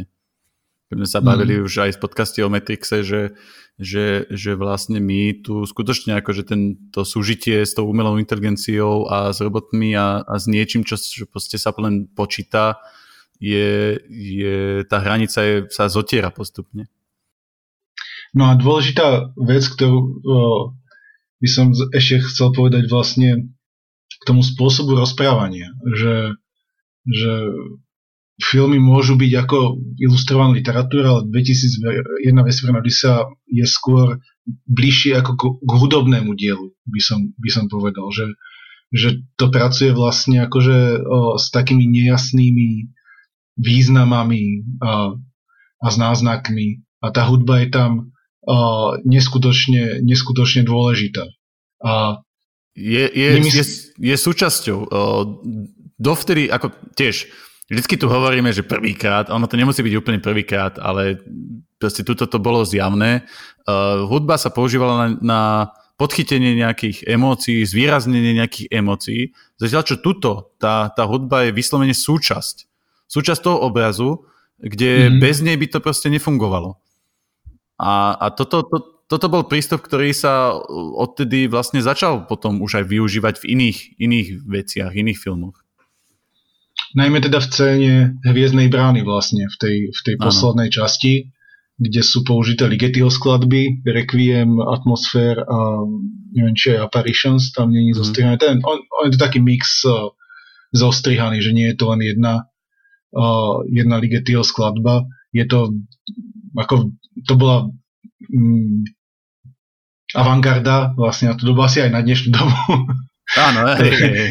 pre, pre, pre dosť ľudí avantgardné, ale je to, je to abstraktná hudba, ktorá vlastne doplňa úplne rovnako abstraktnú, uh, abstraktnú kinematografiu, a, ale, ale krásne to, lebo každý si pamätá, hej, že z Vesmírnom ten, ten valčík Straussov, áno. Ale, ale rovnako krásne tam funguje uh, Chačaturian a jeho Gajane vlastne uh, v scénach uh, v, tej, v tej tretej časti, keď letia na Jupiter. Toto, uh, je to taká...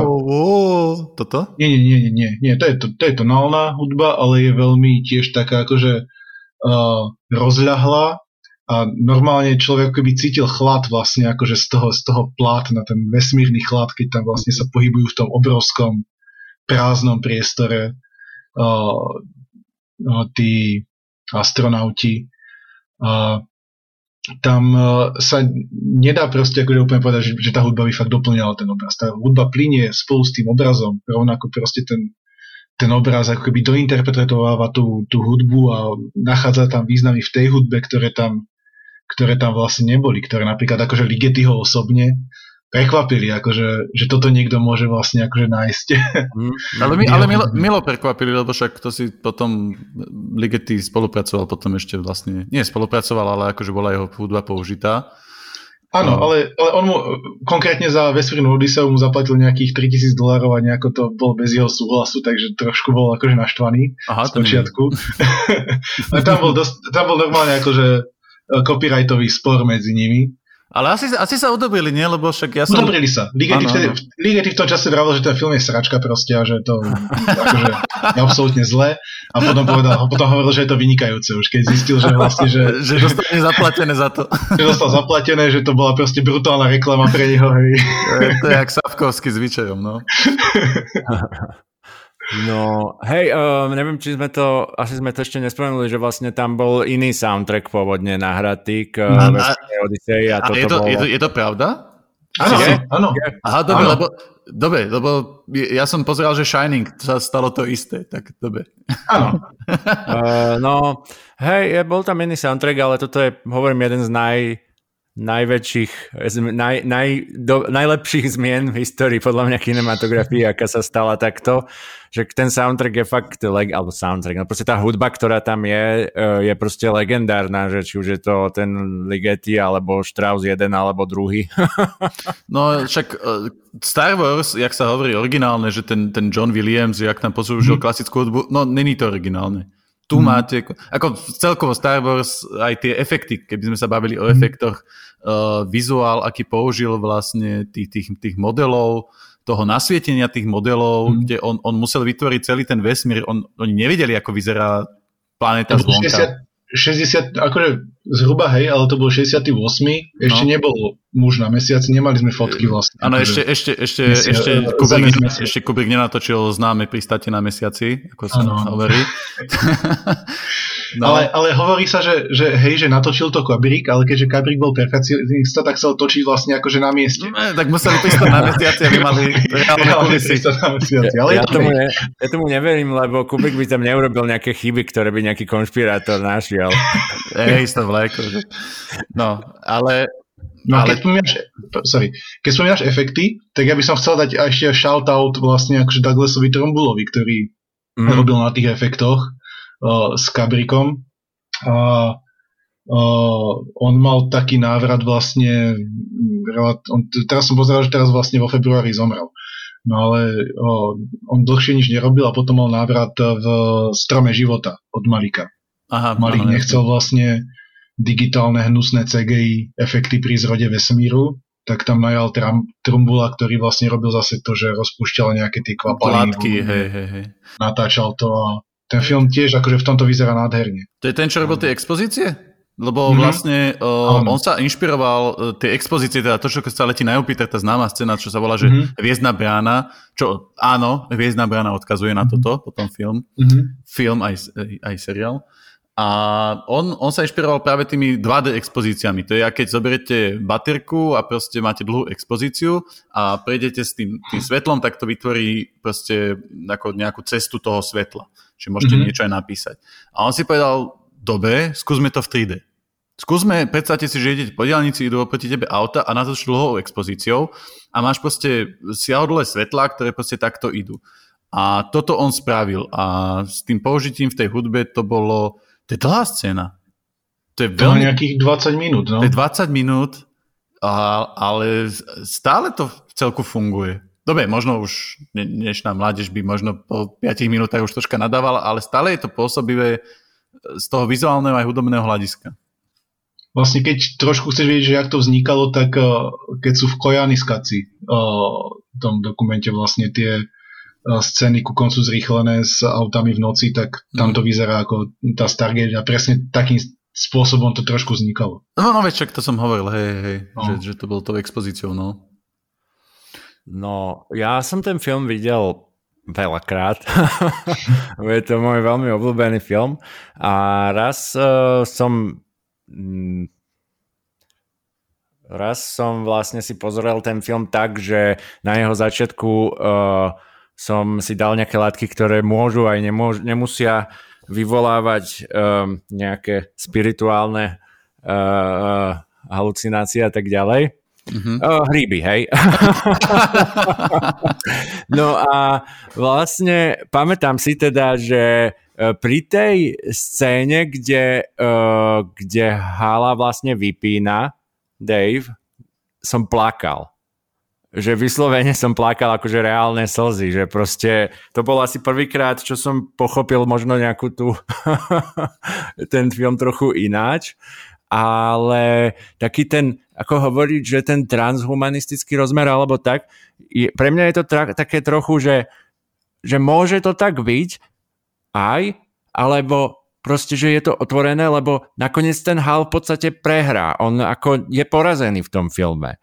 Uh, a uh, pre mňa tam neskôr akože to, že sa uh, ten kozmonaut teda dostane k uh, tomu ďalšiemu monolitu a teda je teleportovaný niekde, kde teda mimozemšťania mu pravdepodobne spravia nejaké podmienky a tak ďalej a vráti sa na Zem ako nejaké vesmírne dieťa toto je prosím vás niekde vysvetlené, lebo toto ja čakám 20 rokov, kým mi niekto vysvetlí, že čo to malo znamenať. Hej, e, vlastne on sa dostane tam k tomu ďalšiemu monolitu, čo sú vlastne koordináty ako keby mimozemšťanov, ktoré tam akože dali za týmto účelom a oni ho transportujú niekam proste ku ním, lebo tieto monolity rozmiestnili všade, aby akože našli nejaký ten život, ktorý sa dokáže dostať až takto ďaleko, že tak cestovať vesmírom a byť takto inteligentný a postúpiť také cesty a vlastne ten nejako selektovali týmto spôsobom, hej, mali ich veľa po vesmíre, ale teda akože človek sa dostane tam a oni ho vlastne teda tým vesmírom prenesú uh, do, a tú miestnosť, ktorú vytvoria, kde tak starne a tak ďalej, tak to je proste vytvorená ako keby nimi a oni potom z neho spravia to vesmírne dieťa, čo je ako zase nejaký ďalší vývojový stupeň. On mm-hmm. potom sa vráti na Zem, potom posledný záber je ten, že sa to vesmírne dieťa vráti na Zem a uh, v knihe, alebo tak je tam nejakým spôsobom naznačené, že on by že proste sú tam veľmi jemné náznaky, že tam prebieha nejaká vojna alebo niečo také jadrová, ktorú akože to dieťa zastaví. Ale toto už je taká akože nadstavová interpretácia. Není to dôležité, že či je to tak. Pre mňa je mm. dôležitý ten fakt, že sa vráti ako to vesmírne dieťa, čo je, je jednoznačne nejaký ďalší vývojový stupeň. Áno, hej, akože my ľudia nevieme lietať vo vesmíre v nejakej bubline alebo tak, ale proste je to zase nejaký upgrade. No a pre mňa toto bolo veľmi symbolické. Akože osobne som to som to nejak tak najsilnejšie vnímal na tom uh, tripe alebo tak, ja neviem, aká je premlčacia doba na tieto, alebo je, je na to nejaká? Neviem. No, ne, a... Niekto ti klope na dvere, choď otvoriť. Bolo no, to v roku vlastne... 2001. no. no a vlastne tam som si vlastne uvedomil, že zároveň to je možno veľmi aj taký nádej, film o takej nádeji, že ako vidíme tam to ľudstvo ako opice na začiatku filmu a potom ho vidíme ako uh, vesmírny, vesmírne cestujúcu civilizáciu. Čiže ten posun tam je jednoznačne aj odkomunikovaný v tom filme, že takéto niečo bolo a toto je teraz. A pre mňa je tam určitá nádej, že takéto niečo bolo, toto je teraz a môže byť ešte možno niečo, čo si vôbec nevieme dneska predstaviť. A samozrejme, že sa to dá interpretovať aj inak a to podľa mňa Kubrick uh, chcel aj, aby si to v podstate každý interpretoval tak, ako, ako proste chce, alebo tak. Čiže je to skôr taký námet na rozmýšľanie. No. Mm-hmm. A, a to nádej je v tom, že, že, že ľudstvo pôjde akože do čerta a miesto neho príde akože niečo upgradeované. Áno, nahradí nás niečo lepšie. A čo, čo nemusí byť, čo, ako, to záleží, ako sa na toto pozeráš, vieš? Proste, keď, ja, ja osobne, ja osobne som presvedčený, že evolučnou úlohou ľudstva je vytvoriť dokonalejšie stroje na kremikovom nejakom základe, ktoré nahradia vlastne ľudstvo. Že a s ich aj takými ako tými telesnými schránkami mlandravými, smradlavými proste. I, isto, isto má and Morty nejaký diel o tomto. Chcel by som vidieť také sci Jediné, jediné, čo také, čo si mal niekde, mal Asimov a potom tento Kabri. A spomínali sme tu, spomínali sme tu pri Johnny Deppovi jeden film, ktorý mal pokus o toto. Uh, to bol ten dvorný kameraman Nolena. Uh, Johnny Depp tam hral, zabudol som ten názov, ale to je tak nepodarený film, že ah, No, dobre. No. A, a tiež je tam vykanutá podobná myšlienka tou, tou umelou inteligenciou a že inteligen, umelá inteligencia vedie zo človek a morálne. Dobre. Uh, ešte som chcel, že tuto zostal uh, Kabrik jediného Oscara za celý svoj život a nedostal to za režiu. Dostal to za vizuálne efekty. Ako, čo, čo bola vec, e, neviem prečo to vôbec dostal Kabrik, či on ako, že bol akože šéf nejakého toho... Nie, on to, on, on to robil reálne, ako s Trumbulom úplne Áno, čiže spolupracoval On tam či... s ním vylieval tie proste veci do vody a točili to a tak on bol s ním v štúdiu a spolu na tom pracovali. Hej. No, inak, Hodne veľa. Inak je Kabrik takto mal na starosti aj strih, akože on, ten, ten pojem režisér tu, pri Kabrikovi znamenal, že on kecal do všetkého, všetko chcel mať tu brutálne pod kontrolou. A, Takže... ja, ja si myslím, že toto je práve jedna z takých tých vecí, že pre mňa proste dielo alebo tie proste najlepšie veci proste sú um, dielom jednotlivca. A ten jednotlivec dokáže mať tú víziu takú jasnú. A vlastne e, spoločnosť podľa mňa ovplyvnili pri, primárne výnimoční jednotlivci, než nejaké komisie a kolektívy. A vlastne to, že Kubrick mal proste tú jednotnú víziu, bolo pretože bolo proste svetelné roky pred tými ľuďmi, ktorí tam boli uh, iní. Akože oni boli možno dobrí v tom svojom obore, ale v tom, aký film chcel Kubrick urobiť, tak uh, proste tie filmy, o, ktoro, o ktorých sa bavíme aj teraz, aj o ktorých sa budeme baviť ďalej, tak sú neuveriteľným spôsobom nadčasové. A oni majú jednu tú vec, že oni často mali rozpolúplné kritiky, akože keď vyšli. Mhm. Pretože mm-hmm. proste a a ako ja to nerad tak úplne hovorím, ale o, myslím si, že tie filmy boli veľmi často nepochopené. Proste boli nepochopené, lebo Jednoznačne boli nepochopené. To, čo vlastne... Skôr, skôr, skôr boli nejaké očakávania, že čo Kubrick mm. bude robiť a Kubrick robí Hej. vždy len niečo iné, čo dovtedy robil Kubrick. Jasné, no. Áno. inak ešte, že Ridley Scott sa vyjadril v 2001, že on vlastne akože neznáša ten film, lebo on vytvoril proste v podstate žáner sci-fi, dovtedy to boli proste akože ľudia v divných gumených oblekoch a sranda, ale že on vytvoril akože ten žáner ako seriózne a hneď ho aj ukončil, lebo nič sa nedá lepšie už spraviť v tom žánre. že on ho aj zabil zároveň. Inak uh, dostal uh, vesmírna Odisea má jedného prekvapivého uh, kritika, ktorý uznával tento film a dokonca dostal cenu a síce katolickú cenu za spojenie človeka s vesmírom. No. Čo... A to, a to 4 roky, 6 rokov predtým bola Lolita. Áno. no. Takže to, bolo, to, to je také zvláštne celkom, no. Lolita by mohla byť sympatická, možno tam si už ona.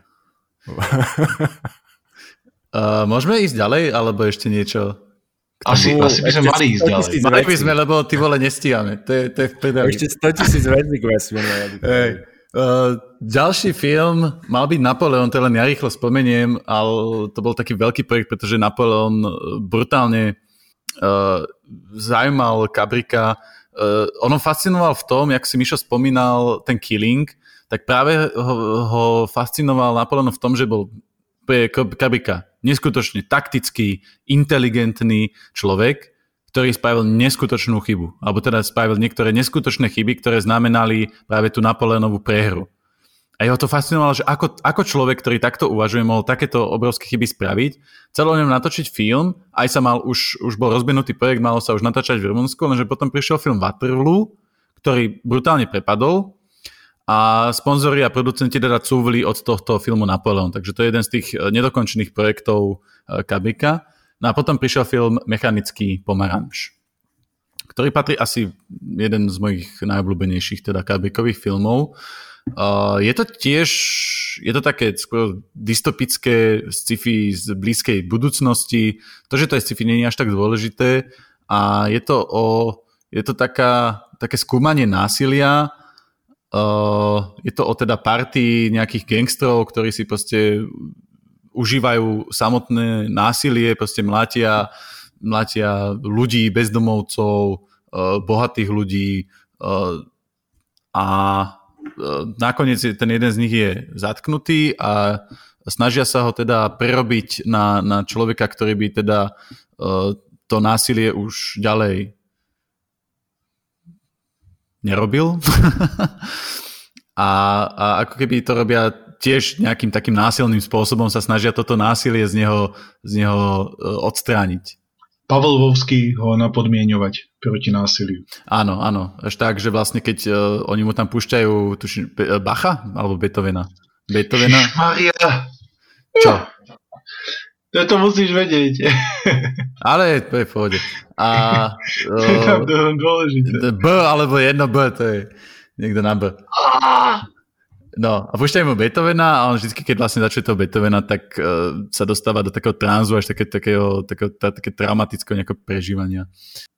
Ešte vidíš, uh, sorry, to, to len odskočím na rýchlo, ale uh, lebo brácho, ty vlastne hodne počúvaš klasickú hudbu s tým, že si počúval aj, ja neviem, OS, Oasis asi nie, ale proste Radiohead a neviem čo. A ty si jedn, v jednom období zrazu prešiel na klasickú hudbu a ty si mi tvrdil, že je to teda kvôli vesmírnej Odisei? Áno, áno, hej, tam, tam uh, toho Ligetyho som začal veľa počúvať, to som mal 17. Hej, hej. Lebo jak sme na začiatku spomínali, že si aj operný kritik, že píšeš nejaké kritiky na operu, tak vlastne je to aj vďaka práve vesmírnej Odyssey, hej? Áno, áno. Ja píšem, tak ja to teda spomeniem, v, uh, v mesačníku Kapitál mám vždycky stĺpček o súčasnej vážnej hudbe, nejakej novej, ktorá vychádza, lebo to stále vychádza, to stále ľudia skladajú. Dobre, dobre, dáme do popisky potom niečo, len aby si ľudia vedeli prípadne nájsť. Uh, no dobre, čo máte vy k mechanickému pomaranču? Ako vás to oslovilo? Či sa vám to páčilo? No opäť, akože hovorí, že skúmanie násilia, to je neúplne asi ako keby presný pojem, že čo ten, čo ten, film, čo ten film robí, lebo, lebo to násilie tam je vlastne dané. On, on, on neskúma ako keby vlastne nejaké sociálne pozadie toho násilia.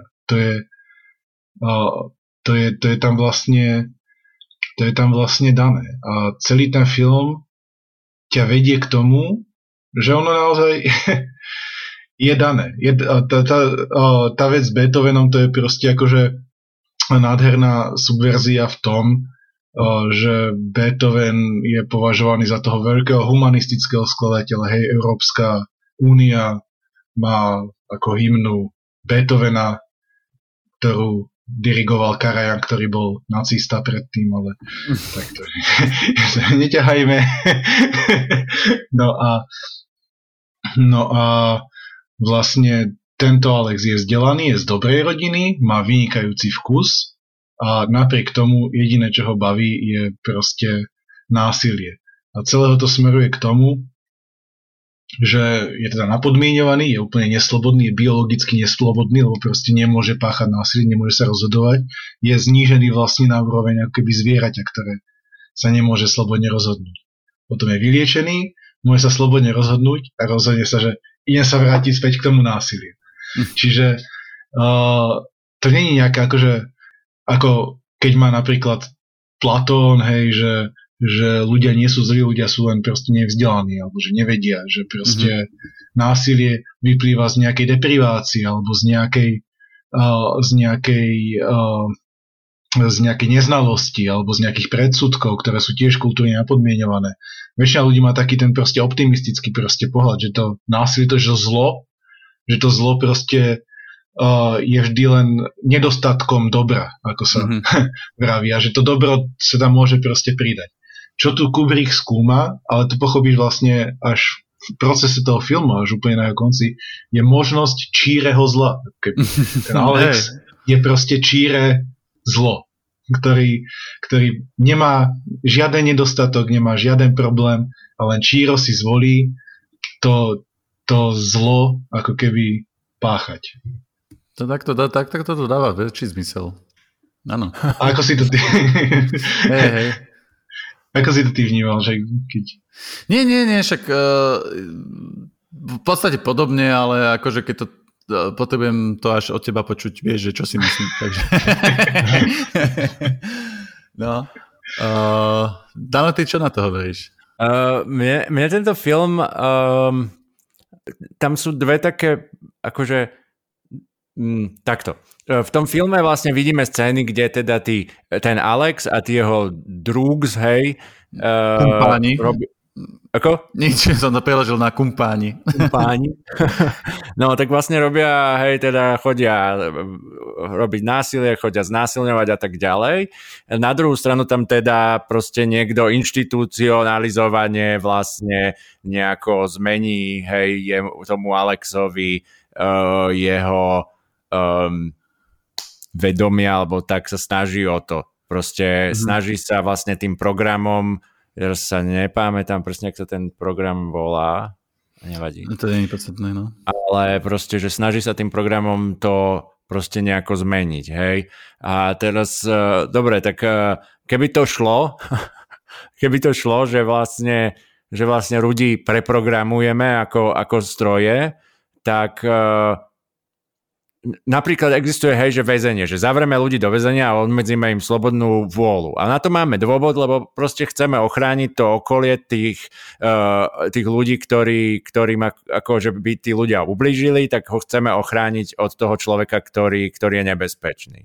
Uh, nemáme momentálne teda, netrestáme ľudí tak, že vlastne zbijeme toho človeka ekvivalentne k tomu, aký veľký zločin urobí. Čiže, že netrestáme hľadiska, násilie väčším násilím v podstate. Hľadiska toho, že proste dnes, dnes, dneska ako trestáme, není to úplne tak, že by sme vlastne sa snažili nejako potrestať rovnakou mierou alebo niečo také, alebo proste nejako ubližiť tomu človeku ekvivalentne k tomu, ako ubližil on.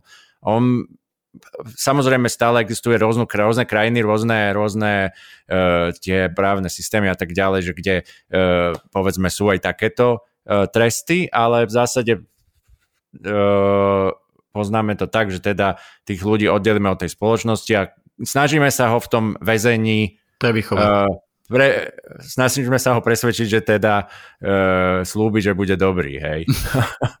a nie vždycky mu veríme, no. Tak uh, uh, on sa pýta, že chce teda akože amnestiu, alebo že chce ísť von.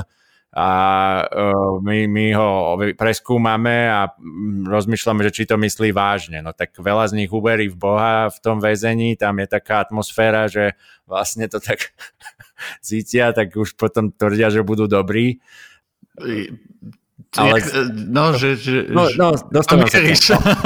No a teraz, teraz vlastne to znamená, že akože bereme si takú zodpovednosť, že je možné, že urobíme druhému človeku toho, že ho oddelíme od spoločnosti, ale stále iba ako keby dovtedy, kým on je nejakým spôsobom nebezpečný. A teraz tá miera toho, jak je on nebezpečný, napríklad v Amerike závisí podľa toho, jak veľmi sa toho človeka bojíme. Nie úplne tak podľa toho, čo spáchal. Už keď si zoberieme nejaký prípad Charlesa Mansona, hej, že o ktorom tvr, teda tvrdili, že, že urobil, že nejako vplýval psychicky na tých uh, mladých ľudí, aby páchali nejaké nejaké násilie, tak on bol dokonca svojho života vo vezení, ale s tým, že spáchal nejaké zločiny, ktoré mm, boli, akože bol to taký malý zlodejíček alebo tak a prisúdili mu nejaký proste zločin. Ale problém, prečo bol dokonca života vo vezení, bol, bol preto, bol návodca lebo... v tom naš, tej našej terminológii. Naviedol. Áno, bol akože, aha, aha jasné, jasné. Tak... A to sa aj u nás trestná ako samotný zločin, keď navedieš. Mm. No a, no a podľa mňa teda ten dôvod, prečo bol uväzený, bol teda ten, že, že sme sa ho veľmi báli, že by teda proste nejako ublížil tej spoločnosti.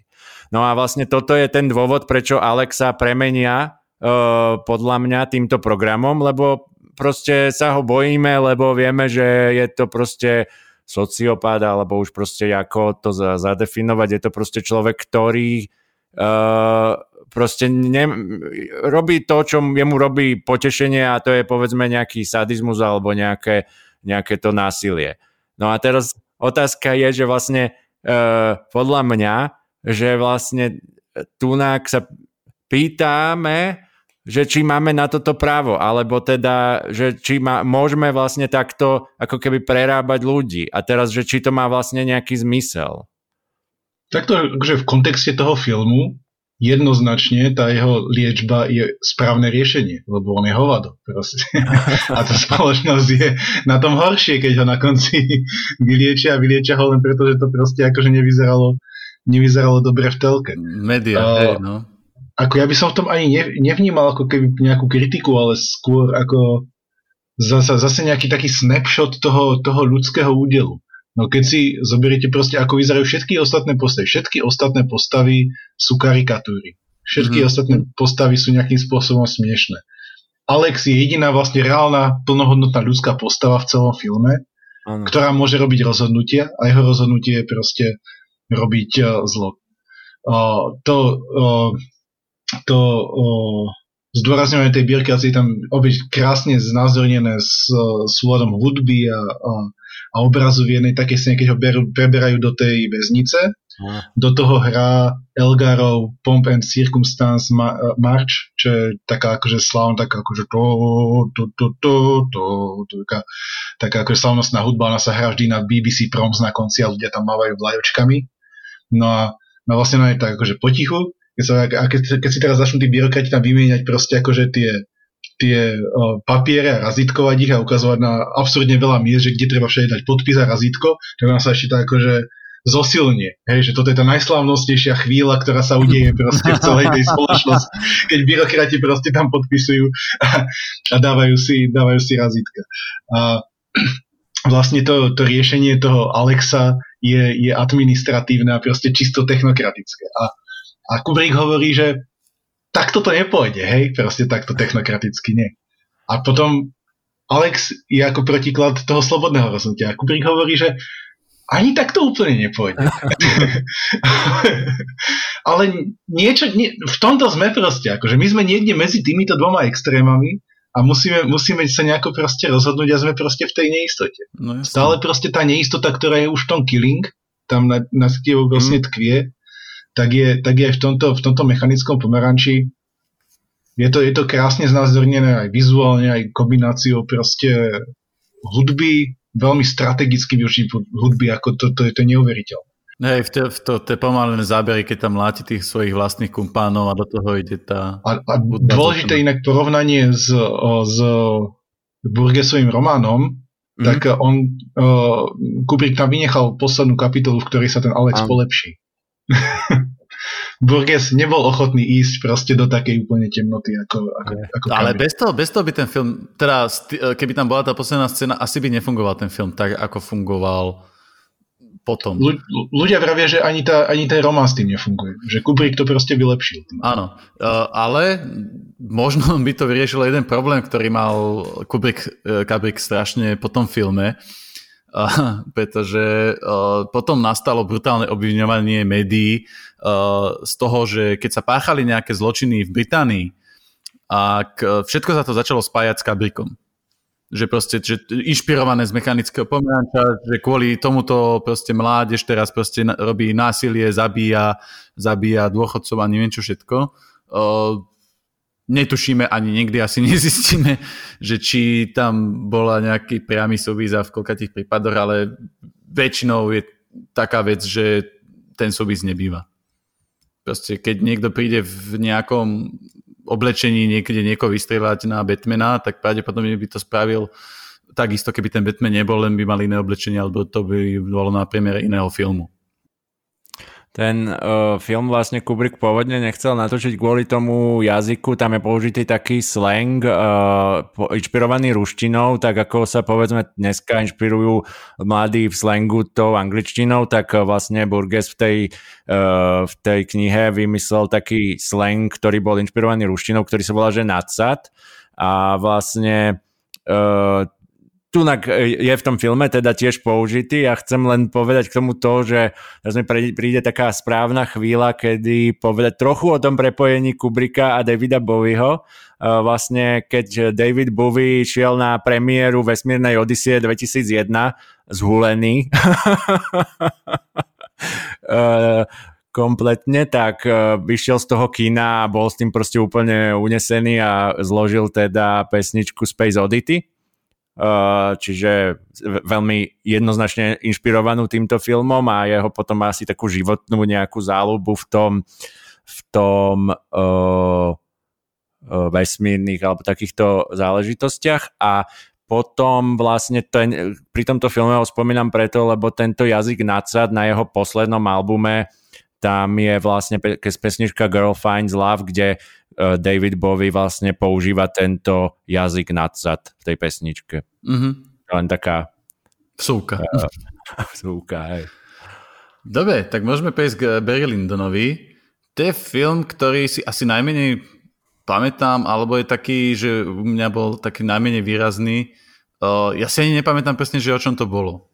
Bol tam nejaký Barry Lyndon a boli tam sviečky. Tento film, bol vlastne, aha, tento film vlastne vznikol preto, že teda uh, Kubrick sa rozhodol, že nebude točiť toho uh, Napoleona, ale chcel natočiť uh, v podstate na možno podobnú tému alebo tak uh, film uh, z, teda z takéhoto historického prostredia. A ten film je samozrejme mega známy tým, že stále sa hovorí, áno, bol točený pri sviečkach, áno, niektoré scény boli točené vlastne, e, že bolo použité ako osvetlenie tie sviečky s tým, že vlastne boli použité kamery, ktoré vyvíjala NASA, ktoré si on požičal vlastne od NASA, pretože iba tie dokázali tak slabé svetlo vlastne zachytiť dobre a uh, potom tie scény, ktoré sú vonku, sú e, nasvetľované denným svetlom. Akože ono to není úplne tak, že celý bol natočený len pri sviečkach, pri dennom svetle, ale e, je natočený tak, že vlastne toto sú často také zdroje toho svetla, kde sa on snažil vlastne urobiť e,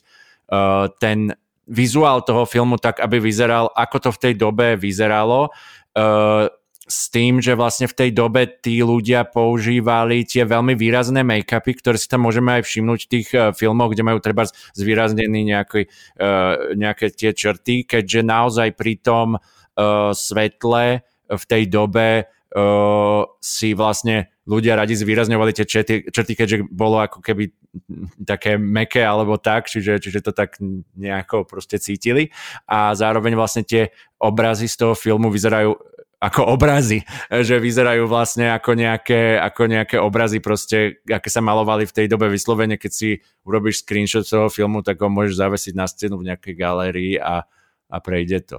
Uh, Kubrick vlastne v tomto filme Samozrejme, toto je tá vizuálna alebo nejaká taká technická časť, ale uh, Barry Lyndon je proste uh, z nejakej ja neviem akej vrstvy, ale proste dostane sa do vyššej vrstvy, to je vlastne jak, tak veľmi zhrnu, zhrnutý dej, hej, dostane sa svojimi nejakými dobrodružstvami do vyššej vrstvy. A tento film by som povedal tak pojednáva uh, alebo je, je tam téma toho Hubrisovho syndromu, že teda on vlastne tým, že sa takto poskočí na tom spoločenskom rebríčku, tak zrazu začne byť veľmi taký mať taký ten komplex, že teda on dokáže všetko a môže všetko, alebo je, je proste taký namyslený veľmi. Čiže že ten film veľmi silno sa o tomto uh, vlastne potom vyvíja teda takým smerom, že nemá to úplne šťastný koniec. No. Uh, ale myslím si, že toto je taký film, ktorý uh, často ľudia hovoria, že je veľmi dlhý alebo tak, ale je to, oh, je, je to proste jeden z najnádhernejšie vyzerajúcich filmov, čo sa týka tej, tej vizuálnej uh, nádhery, tej proste vizuálneho zážitku z toho, na čo sa vlastne pozeráme. Um, neviem, jak silno do toho, lebo už vidím, že sme na dvoch hodinách. Hej, hej, no. E, ja len, ja len poviem, že práve možno preto ma to tak nezajalo, lebo vrajím, ja som, to bolo kedysi na ČT2 proste išli za sebou všetky e, kabrikové filmy, čo bola jediná šanca, ako sa k ním dalo normálne, normálnym spôsobom dostať. My sme si ich potom aj, aj nahrávali na kazetu alebo na DVDčko, neviem. A ten Berlindom ma práve z toho nezaujal, že ten vizuál tam bol veľmi silný, ale nejako mladého človeka až tak toto obdobie historické vtedy nezaujímalo. Nebolo to ako pri vesmírnej Odiseji alebo mechanickom pomaranči, kedy som to proste žral. No, preto, preto ten film, strašne málo si to tam pamätám z toho ten, filmu. Ten príbeh v podstate, akože je to opäť taký príbeh, ktorý bol rozprávaný veľakrát. Už mm. o chalanovi vlastne o podvodníčkovi, nejakom gamblerovi z takej nižšej vrstvy, ktorý sa vlastne akože predstieraním dokáže dostať do tých vyšších vrstiev, vytvoriť tam nejakú pozíciu, obalamutiť všetkých, ale, ale vlastne stále je v tom, stále je v tom stratený, ako keby. Stále sa nevie zorientovať, že kde, kde presne sa nachádza. A, a vlastne akože nakoniec nakoniec tá jeho maska nevyhnutne nevyhnutne nejakým, o, nejakým spôsobom spadne. Že to máš vlastne už My Fair Lady, povedzme. Akože, ale, o, alebo, alebo súčasne, súčasne Matovič, chápem, áno. No, takýchto, o, takýchto vecí je veľa. Kubrick ako konkrétne pre tú postavu toho Berryho má také uh, má také zvláštne, zvláštne pochopenie, ako keby, alebo takú, takú zvláštnu sympatizáciu pre to, pre to vlastne akože klamanie tých, tých všetkých okolo, že, že život je vlastne akože nejaké, nejaké predstieranie, nejaká, nejaká hra. A ono to nevidieť z toho, že by ho proste vykresloval ako nejako, nejako veľmi, veľmi sympatického. Ale pre mňa osobne, akože čo si akože najviac toho pamätám, je, že do jeho kľúčových životných uh, udalostí dal zase dokonalú skladbu a to je druhá veta uh, d- druhého klavírneho tria od, od Schuberta opus 100.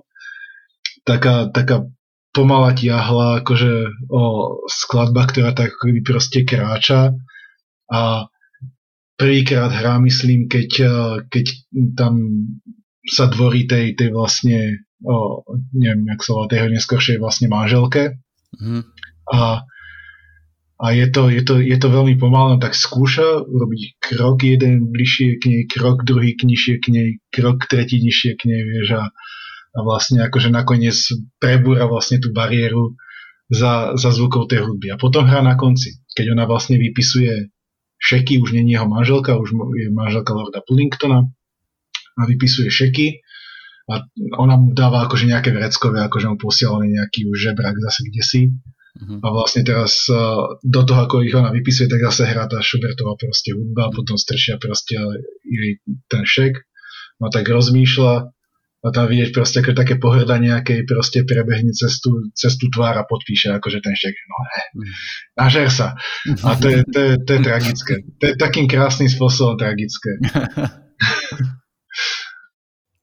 Potom toho uh, Lorda Bullingtona, Bullingdona uh, hral uh, herec, ktorý uh, spolupracoval vlastne potom s Kubrickom ako, uh, ako jeho asistent Leon Vitali a tam sa zrodila vlastne spolupráca, ktorá potom dlhé roky trvala už pri jeho filmoch, čiže on z herca vlastne sa stal nejaký asistent režiséra. Hey, hey potom je tam aj film, ktorý o tom natočil. Uh, uh, fú, Barry Lyndon pre mňa vždycky bude zaujímavý tým vizuálom a uh, práve tam bolo pre mňa tiež zaujímavé to, že ten vlastne ten vzťah, je tam tá legendárna scéna pri sviečkach, kde, kde sa vlastne tak akože pozerajú na seba, alebo tak tam je Marisa Berenson hrá tú ženu, tiež si nepamätám, jak sa volá, ale ona bola vlastne neherečka, ale keďže Kubrick proste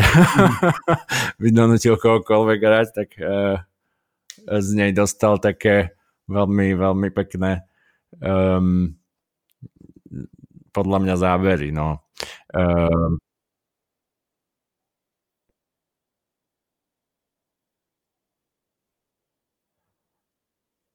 Aha, aha, áno. Mhm. No dobre, takže Kabrik natočil kultový uh, protivojnový film, kultovú satíru, kultový je sci-fi a povedal si, prečo nenatočím kultový horor. A, a teda prieš, zobral si uh, Stephena Kinga. Inak, ak, a, ak ťa môžem prerušiť len no. veľmi krátko, že, že toto je inak akože metodologicky veľmi zaujímavé na Kabrikovi, že on uh, mal tú brutálnu kontrolu, ale to nebol ten taký štandardný proste akože autorský tvorca, ako ja neviem, uh, Truffaut, hej, alebo Godard, ktorí majú ten svoj vlastne akože štýl, že ich film je, že to je Godardov film, alebo to je Felliniho film. Mm. On cieľene sa snažil robiť žánrovky, vlastne ako keby komerčné až žánrovky. Áno, ale a, no a to je to, že vlastne potom spravil film Shining, čo bol, čo bol horror, čo bolo niečo, čo, OK, v Desmere Odyssey boli niektoré hororové scény, ale tuto išiel vyslovene do, do, toho, do tej žánrovky hororu je to od e, Stephena Kinga. Povedzte asi vy k tomu, čo si... Uh, no tak kniha Stephena Kinga, to osvietenie Shining je v podstate taká Zase je to výrazne horšie knižné dielo, ako je Shining filmové dielo. To, to inak niekedy často býva pri Kingových veciach, že tie filmy vedia byť niekedy výrazne lepšie. Ako ok, film... vždy. No. hej, hej, hej, no pri Kubrickovi, hej, hej. No a vlastne Tunák, e, on si zobral teda toto dielo, ktoré, e, neviem, Kubrick, e, King to napísal, ako tam išlo skôr na nejaký alkoholizmus toho, alebo nejaké také varovanie. King je veľmi... na alkoholizmus, áno. No, King je veľmi vlastne taký, fú, no on je práve, by, by som povedal, didaktický a on, on mal veľkú potičku s Kubrickom, keď si volali vlastne, že uh, Kubrick volal vlastne s Kingom a eh, veľmi sa pohádali alebo nezhodli sa, keď sa dozvedel vlastne King, že uh, Kubrick neverí na peklo a uh, potom to sa akože nedokázali rozprávať. Kubrick bol vlastne ateista uh, v podstate celý život a uh, nebol ani vychovávaný v tej židovskej viere nejako, ale teda uh, Kub- Kubrick uh, natočil niečo veľmi iné ako to, čo je v tej knihe, kde tá kniha vlastne je taká, že na, nejako hovorí o nejakom protialkoholizme alebo niečo takéto, hej, a, a King nás klasicky proste straší, lebo uh, on, vlastne výsledok nejakých tých Kingových kníh, alebo čo som ja od neho čítal, knihu poviedok je vždy ten, že to, to je proste nejaké rozluštenie. Myšlienka z toho je väčšinou taká, že nevieme, ako bojovať proti niečomu, nevieme niečo vyriešiť, je to za naše chápanie, je to za naše myslenie, je to proste vždy nejaké mysteriózne a podľa mňa veľmi ovplyvnené tým Kingovým uh, svetonázorom, kdežto Kubrick Tunák nám vlastne uh, nehovorí nejakú poučku o, o alkoholizme alebo o niečom takomto, ale tento film je taký ako zostup do šialenstva a to zobrazenie toho, čo bolo často kritizované v postave vlastne, ktorú hrá Jack Nicholson, kde vlastne zo začiatku ľudia boli tak, že ale však on tam sa úplne jaší proste, že to je over the top, tak je vlastne úplne nádherné, čo sa týka toho filmového jazyka, že ako vlastne on zostupuje do takej tej vlastne šialenosti alebo takej úplne, proste do takého úplne horúčkového sna alebo niečoho takéhoto. Uh, ne, ne, neviem, či som sa úplne uh, vyjadril k tomu deju, tak myslím, že to je film, ktorý asi veľa ľudí videlo alebo pozná nedávno, teda je miliarda narážok už v, v, v popkultúre na tento Ready, film. Ready Player One, máš tam celku Napríklad, no, a, a tak ďalej a vlastne, hej, hej, tam viem, že sú tie scény, kde akože uh, idú do toho filmu alebo niečo také. Asi jediná žiaľ, skúkateľná podľa mňa z toho Ready Player One, ale to... Hej, žiaľ, potom ešte natočili aj s, s Evanom McGregorom kvázi akože pokračovanie, čo bolo uh, akože pokračovanie vlastne, ktoré sa volá nejako Doctor Sleep, čo je vlastne tiež podľa pokračovania, ktoré napísal potom King. Uh, teda, jak som spomínal, že King a uh, vlastne Kubrick sa nezhodli, tak, uh, tak veľmi sa nezhodli, že King potom si natočil vlastnú verziu, ktorá je samozrejme úplná sračka, lebo to neviem, že existuje. Píše, píše veľmi populárne knihy toho hororového žánru, ale filmy točiť nevie.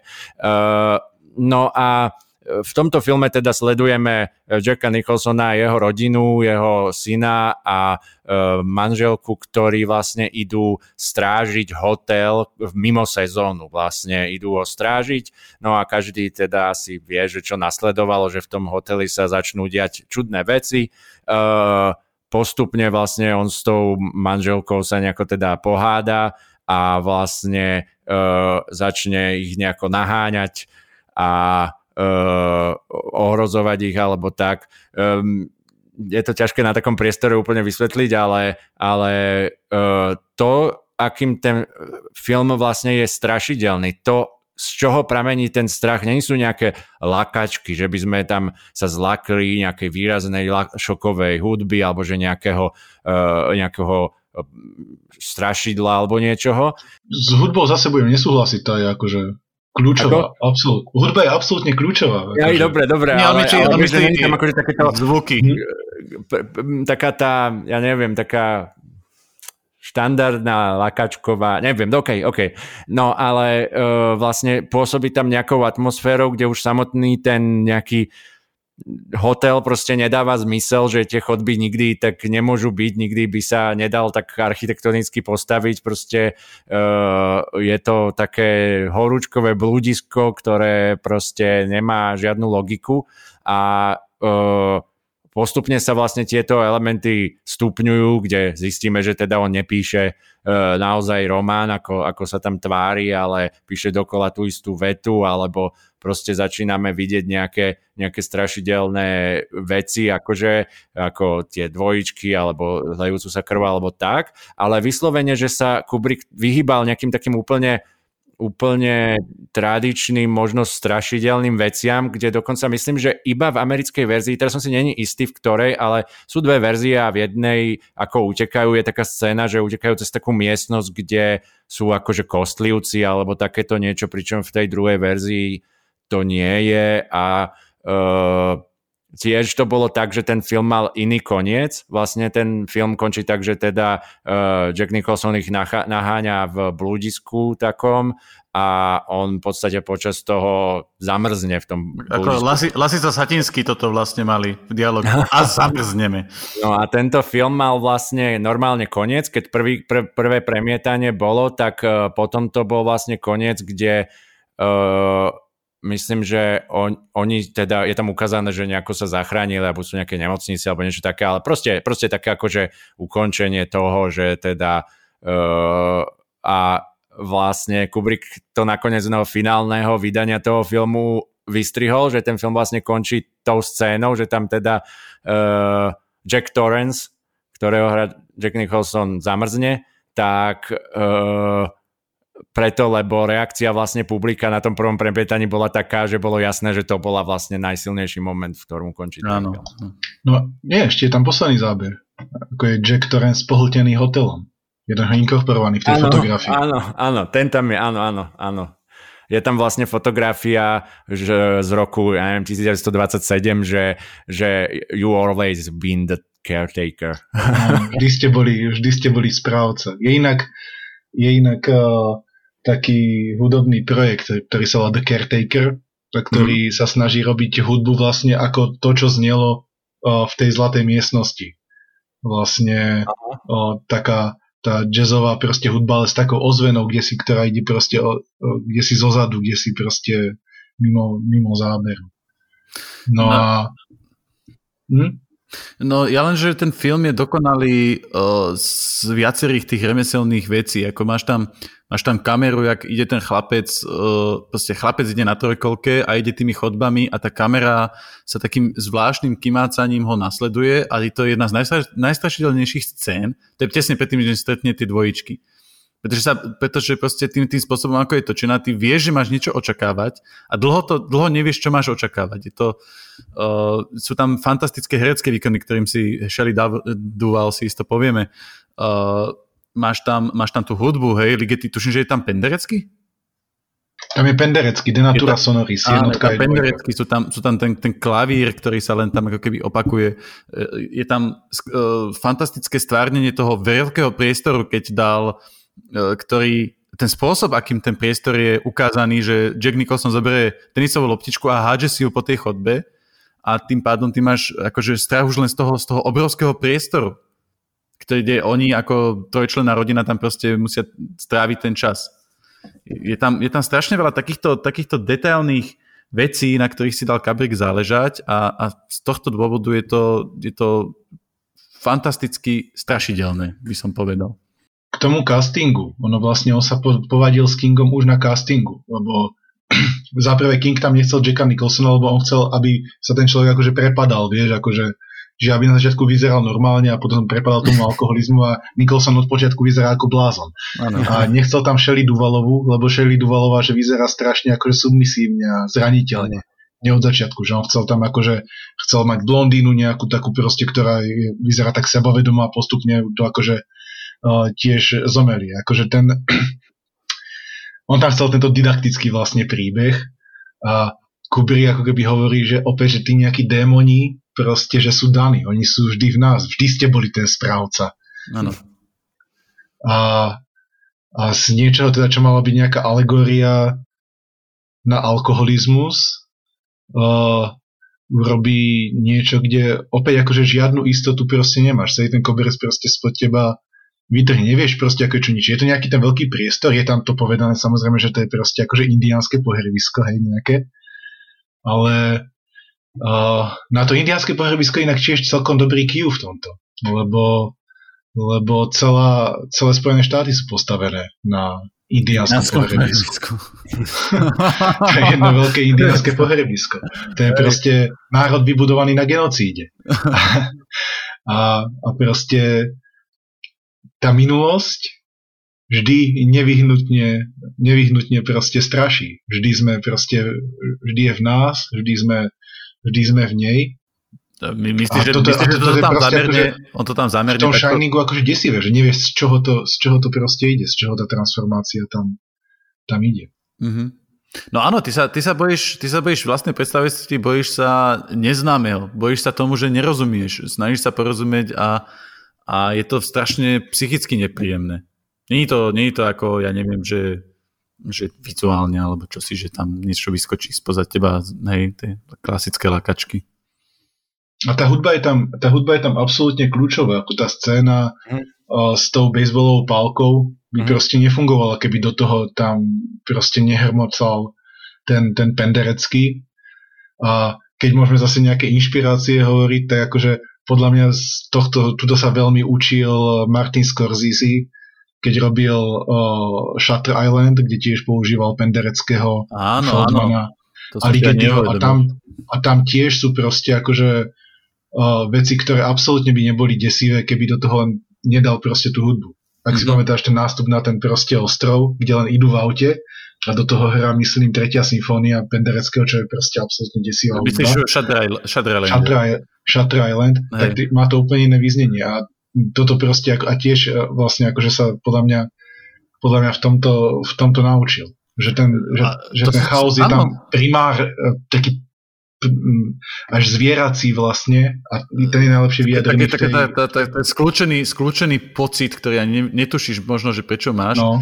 A, a máš pravdu, ja som si vôbec neuvedomil. Áno, Shutter Island máš, je veľmi podobne pocitovo práve ako, ako ako ten Shining.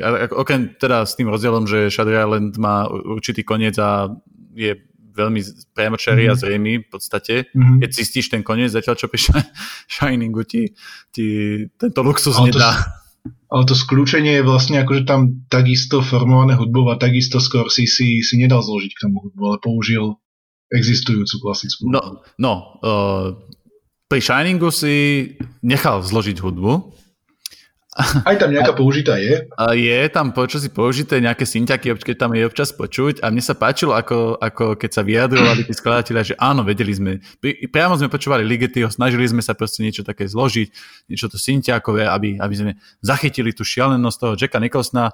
Prišiel Kabir a povedal, do prdele s tým, aj tak tam hodím Ligety a Penderecko, lebo nemáte na to. Takže tak to dopadlo, no. Potom dajte, daj tu nejak asi do nejakých popiskoch tieto nejaké hudby, aspoň bež také, že nie každý pozná, vieš, tých ľudí podľa, podľa mena, alebo tak. tak Čiže chceš mi povedať, že všetci nepoznajú Pendereckého? Uh, môžeme, môžeme tak, tak. Je to, je to dôležitá súčasť kabika, ja sa s Beachom potom dohodnem a niečo, niečo vybereme. A s mm, potom no. niekedy musím spraviť aj o klasickej hudbe, ale to inokedy. No a potom uh, pri tomto filme teda je taká známa legenda, že teda uh, bolo tam nejaký veľmi náročný náročné spolupracovať s Kubrickom, že Shelley Duval z toho mala nejaké problémy. Doteraz má podľa teda... mňa. Ako? Doteraz podľa mňa má. Myslíte teda, že to je nejaká akože že reálna vec, že teda bol, bolo to proste z, to, z tej strany Kubricka proste nejaká chyba, alebo tak? On, on, on ju otvorene týral, či to, je, či to je chyba, sa ne, ťažko povedať. Ako ona sa vyjadrovala v tom rozhovore, že, že ako, či by to zopakovala? Nie. Hmm. Či to proste spravilo jej najlepší herecký výkon? Áno. Proste ona ako keby súhlasila to, to, že to mohlo mať proste vyslovene psychický dopad na, na jej zdravie, Uh, či, či dopadne aj psychické zdravie, to je druhá vec. No, asi s tým súhlasila. No. Máš takto, vieš, máš 30 až 50 uh, videových skúšok pred nejakým záberom. Mala Shirley Double a, mm-hmm. a keď, som aj, keď som aj videl nejaké zábery v tom dokumente, kde Kubik vyslovene na ňu kričal, že proste, že toto musíš a si to nepochopila a proste, že toto nerob, čo robíš, jak to držíš tú dýku, vieš, všetko proste ju tam úplne týral. Ona tam bola, ona tam bola proste fyzicky zničená počas toho natáčania. On, on ju chcel fyzicky zničiť, akože Nicholson sa vyjadril, že on ne, nezažil také nikdy, akože takýto. Ale, no. ale, ale, ale že si myslí, že to stálo proste za to z umeleckého hľadiska. Otázka je, či akože sa č- ľudia majú zničiť kvôli umeniu. No. Asi, áno, samozrejme, že sa majú. Ježiš, jako, jako, či to bola chyba? No z filmového hľadiska to chyba nebola. Či to bolo z morálneho hľadiska chyba, to už, to je presne to. Vieš, ako... nemáme, nemáme ten kontrafaktuál. Nevieme, ako by to vyzeralo, keby proste akože sa k nej správal príčetne. Možno by to, vieš, akože dosiahla takisto. No. No, to nevieme, no. Dobre, no. Ten, Full Metal Jacket? Film... Mhm. Poďme, poďme na Full Metal Jacket. O 7 rokov sa posúva neskôr. Shining bol 1980 a máme 1987. Mm-hmm. Uh, Full Metal Jacket. Neviem, či predtým, alebo potom ešte spomeniem, že chcel natočiť o... Aha, to vlastne ľahko zistíme. Uh, dobre, nie, Full Metal Jacket, poďme. Full Metal Jacket je film o Vietname, ktorý prichádzal tak akože pomerne oneskorene po iných filmoch o Vietname a má vlastne akože dve časti. Prvý, prvá, akože tá, ktorá je väčšinou uznávanejšia, sa odohráva uh, vo výcvikovom tábore, kde jeden z takých akože macatejších uh, brancov je, je hodne šikanovaný takým veľmi drsným inštruktorom, ale vypracuje sa na dobrého snajpera, ale vlastne ten tábor ho zničí tak, že toho inštruktora nakoniec zastrelí a aj sám seba. Hej, hej. Vtedy sa presúvame okamžite do Vietnamu, kde je to také pomerne, pomerne rozkuskované, je tam takých zopár proste akože tokenových záberov, taký slávny ako letia vo vrtulníku a jeden z tých amerických vojakov tam strieľa vlastne civilistov na, na poli. rýžových poliach a baví sa pri tom. No a hlavná tá scéna sa tam odohráva okolo snajperky, ktorá ich tam napadne tých ľudí, oni ju nejako proste postrelia. Ona tam leží, diskutujú o tom, či teraz ju znásilnia, alebo čo s ňou budú robiť a tá naša hlavná postava, tak tá... To je ten Matthew, Matthew Modin, čo ho hral? No áno. Uh-huh. Uh, jak sa volá Private Snow, Snowflake? Áno, Snowflake. Uh, on bol Joker. On bol Joker? Sno, hej. Aha, tak no, uh, tak uh, Joker, myslím, že on je aj prekladač, prekladateľ tam, on jej rozumie, tak on ju proste zastrelí, no oni si všetci akože myslia, že wow, že ty si akože drsný, ale on len ako sa snažil zabrániť, aby ju, aby ju proste neznásilnili, no a hovorí na konci, že ako aspoň žijem. No. Mm-hmm. A, čo sa snaží tuto, tuto je ten moment, že, že, že, že tá vojna vlastne není tak surovo, ako je natočená surovo, ale je, je trošku estetizovaná vlastne oproti oproti uh, Path of Glory. Najmä v tej druhej časti. Tam je vyslovene vizuálne pek, tam je vyslovene vizuálne pekná, čo je troška problém, no. Nie je to ale problém. zároveň, ale zároveň, zároveň v prvej časti tá, tá brutalita toho, toho, toho inštruktora je, je proste akože zavrhnutia hodná, morálne. To by ťa malo proste desiť, ale v skutočnosti ťa to baví, je to sranda. ako im tam nadáva, ako spieva Happy Birthday Jesus na Vianoce. A, a tak ďalej. Uh, ja si no, tuto ale... trošku pomôžem, uh, možno aby som trošku, alebo chceš? Nie, nie, hovor, kľudne. Že aby som prešiel k tej akože trošku takej významnej časti, trošku si pomôžem knižkou, ktorú som prekladal, Ľudskosť od Rudgera Bregmana, uh, kde dával štatistiky vlastne, že koľko vojakov vôbec vystrelilo počas druhej svetovej vojny, potom počas vojny v Koreji, potom počas vojny vo Vietname a že väčšina vojakov amerických vlastne nestrieľala vôbec počas vojny, počas druhej svetovej vojny. A že vlastne čo, čo pochopili uh, americkí vlastne akože uh, vojenskí stratégovia je, že, že treba hlavne proste pripraviť vojakov psychicky, aby treba ich desentizizovať, treba ich proste naučiť tej brutalite, aby sa jej nebáli.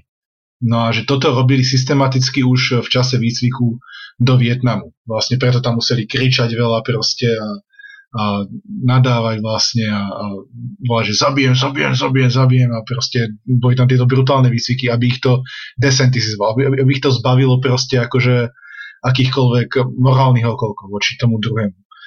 No a čo teda tu Kubrick ako keby skúma je, a opäť to je nadčasové, proste to, je, to potom platí aj na vojnu v Iraku, to potom proste platí na akékoľvek ďalšie akože engagements, že, že, že, že prečo sa nedajú tí vojaci proste ustrážiť. Oni majú rules of engagement, oni majú sa správať proste vždycky dobre k tomu obyvateľstvu, ktoré os, oslobodzujú alebo povedzme, dobíjajú, ako závisí od interpretácie, ale vždy sú tam proste excesy a tie excesy sú systematické. A toto ako keby proste sa tam podľa mňa Kubrick cez tú scénu vlastne, e, cez, cez tie dve časti snaží nájsť. Mm-hmm.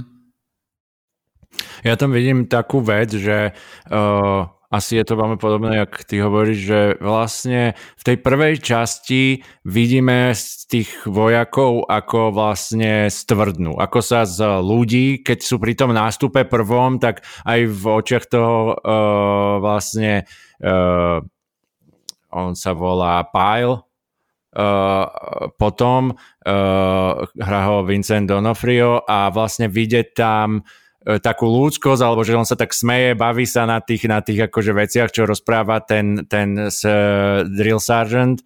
Uh, vlastne uh, majú, majú ešte také ako keby ľudské emócie, ale z nich vlastne postupne sa vysekajú tým, tým, tým tréningom, vlastne z nich urobia nástroje, zbranie. Proste, proste v tej prvej časti vidíme, ako sa z človeka stane vlastne zbraň. A ako vlastne okolo seba urobí takú škrupinu, ktorá ho vlastne chráni voči tomu, aby proste cítil nejakú emociu a mal iba ten inštinkt proste zabiť a v tej chvíli správne stráčiť tú spúšť a tak ďalej. No a už ten názov toho filmu je Full Metal Jacket, olovená vesta. Čiže vlastne je to nejaká silná škrupina, silná vlastne uh, olovená vesta, ale teda je to full metal jacket vlastne toho náboja, ide tam o, o, to, o, to, o, to, o ten náboj, ale, ale je olovená vesta, čiže nejaká silná škrupina, ktorú si ten človek vlastne vytvorí okolo seba a stane sa z človeka vlastne zbraň. A v druhej časti vidíme, ako to vyzerá, keď tie zbranie vlastne vypustíme do teda do vojny alebo medzi teda to obyvateľstvo a samozrejme je to dané úplne až tak možno ad absurdum a už, už do takých proste tých extrémnych scén, keď fakt ten uh, v tej helikoptere striela z toho, z toho gulometu po tých civilistoch a má tam tie hlášky, že vlastne sa ho pýtajú, že ako, ako, že to môže, ako môžeš strieľať ženy a deti a on hovorí, že no tie sa strieľajú ľahšie a you don't lead them so, so much, lebo bežia pomaly. No a, no a uh, podľa mňa ten film, keď niekto hovorí, že tá prvá časť je akože lepšia alebo niečo, tak podľa mňa práve ten film je o tých dvoch častiach. Presne o tom, že na prvej vidíme, že takto to vzniklo, takto sa z človeka, proste, ktorý môže byť kdokoľvek, fakt sú tam rôzne tie charaktery tých ľudí, ktorí tam idú do toho tréningu, ako sa z neho stane zbraň a čo, čo sa stane potom, keď tú zbraň vlastne takto vypustia.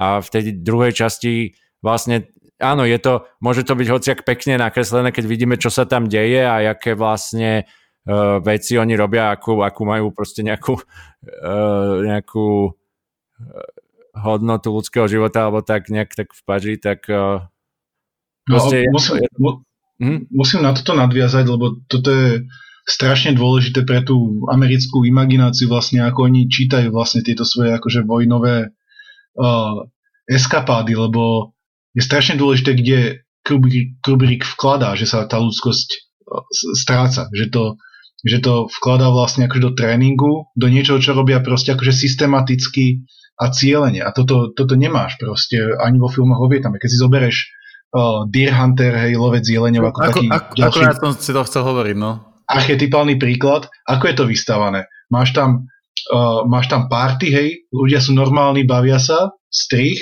scény vo Vietname, ktoré sú akože tokenovo vyriešené tou ruskou ruletou a vtedy sú zničené. Ich zničí tá vojna.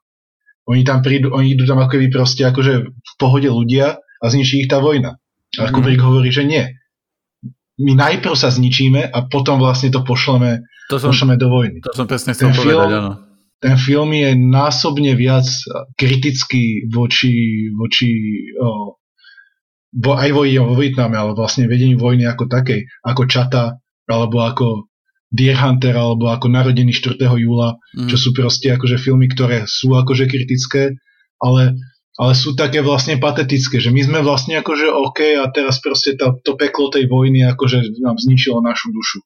Mm. A mhm. Kubrick hovorí, nie, toto sme si proste zvolili. My sme teraz vlastne ten Alex, my sme si toto proste akože zvolili, že toto urobíme a žiadne, že proste a prišla vojna a proste nám, nám to proste roztrhalo dušu. Nie? Akože tá, tá duša bola stratená už keď sme tam mm-hmm. prišli. A keby nebola, tak by sme tam neprišli. Veľmi, veľmi podobný film je e, taký novší, že Jarhead, uh, z uh, Gyllenhaal mm-hmm. tam hrá, uh, ale keď si to práve porovnám s Full Metal Jacket, čo som videl dávnejšie, nedosahuje to tie, bohužiaľ tie kvality. No.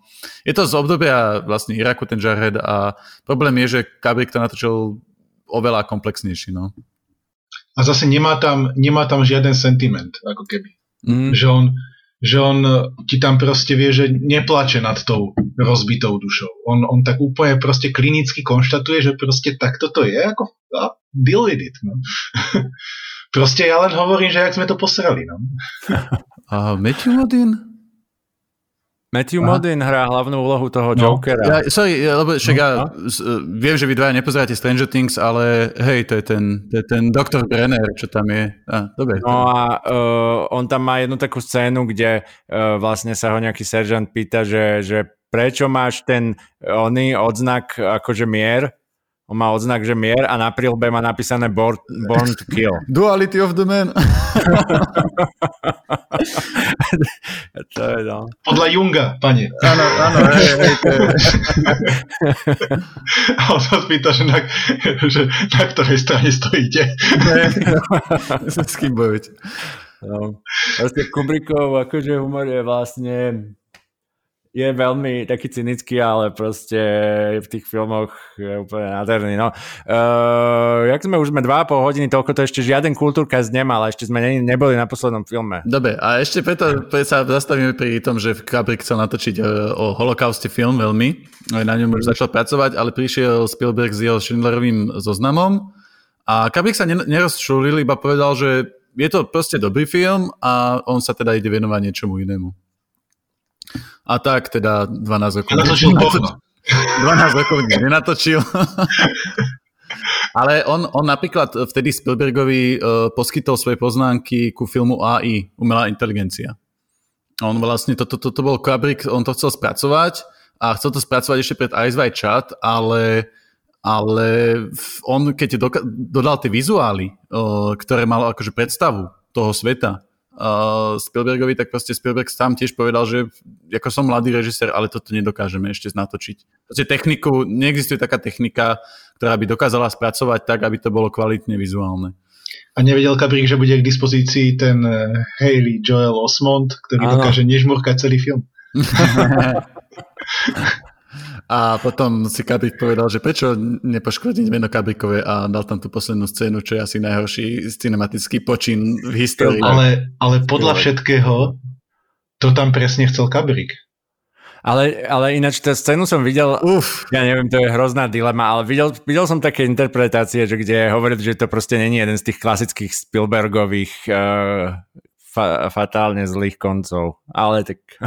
Poďme radšej Chat. Áno, poďme no. to je film, ktorý som si strašne chcel teraz pred Kultúrkanstom pozrieť, pretože zase, mm. to je film, ktorý som pozeral, keď som mal tých 16-17 rokov, ja neviem, toto není film, ktorý potrebuješ vidieť, keď máš, už teraz mám, hej, ženu, dieťa, niečo no. a teraz by som si to, ale nestihol som, lebo pohoda a bla bla bla, proste nestihol som si to pozrieť. Hej, toto je film na, toto je vianočný film, ktorý si pozri s partnerkou, teda toto odporúčam každému poslucháčovi.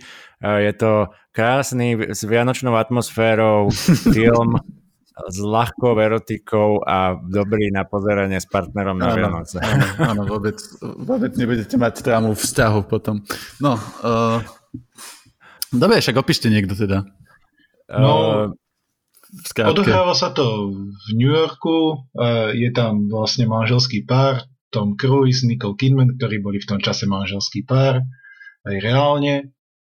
A vlastne on sa vydá Tom Cruise na takú divnú púť, kde uh, navštíví také orgie takých maskovaných, asi bohatých uh, ľudí a zaplieta sa do nejakých uh, temných záležitostí, kedy oni vlastne najímajú prostitútky, aby tam uh, pracovali na tých orgiách a niekedy ich aj zabíjajú.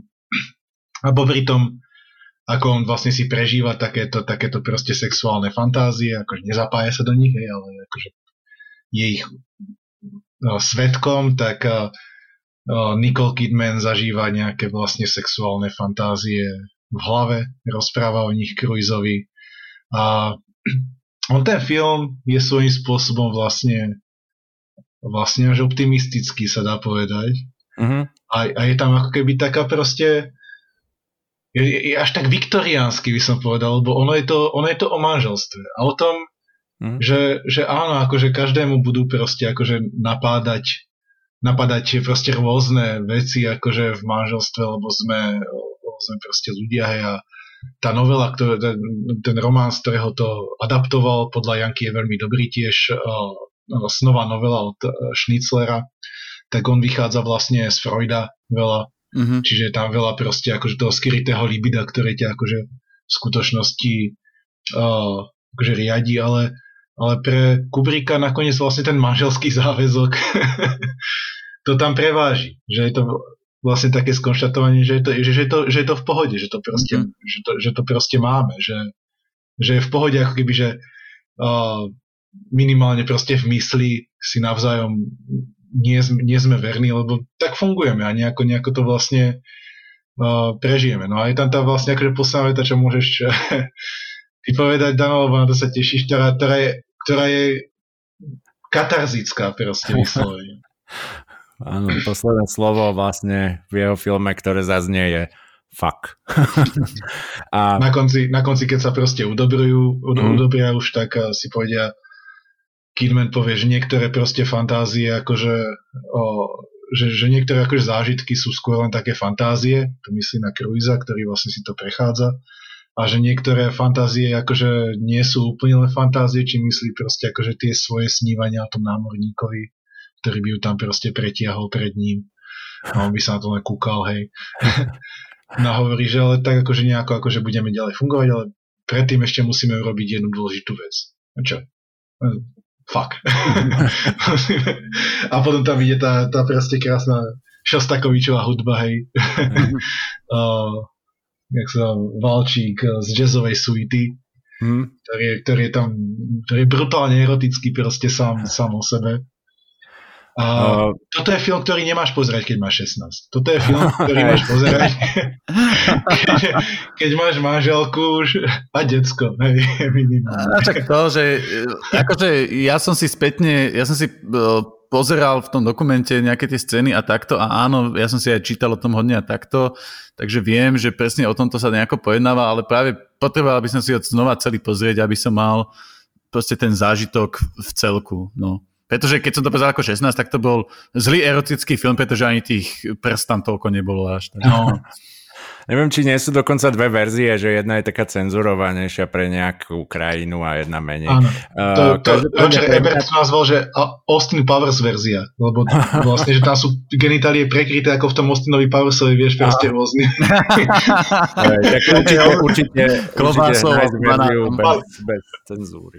No pre mňa toto je v podstate druhý najobľúbenejší môj film vôbec, čiže áno, moje prvé dva najobľúbenejšie filmy ako uh, sú od Stanleyho Kubricka, to je prvý je teda tá vesmírna Odisea, no a druhý je tento, keďže pre mňa je to proste každýkrát, keď pozerám ten film, tak mi proste vybuchne hlava, že, že ja mám proste pocit, ako keby veľa veľa e, umelcov dávalo strašne veľa otázok a málo ktorý dával nejakú odpoveď. Aj Kubrick, akože on vlastne bol taký často ambivalentný, že vlastne dával také veľa rozhodnutie na toho diváka, ale prišlo mi, že vlastne on akože na tú, na tú starobu ako keby povedal také niečo, že teda kvôli, kvôli čomu sa tu oplatí byť na zemi alebo proste niečo veľmi pozitívne a uh, v tomto filme práve vlastne sledujeme ako schopného, hej, doktora dobré, z, z dobrej vrstvy alebo tak, Bill Hartford, ktorého hrá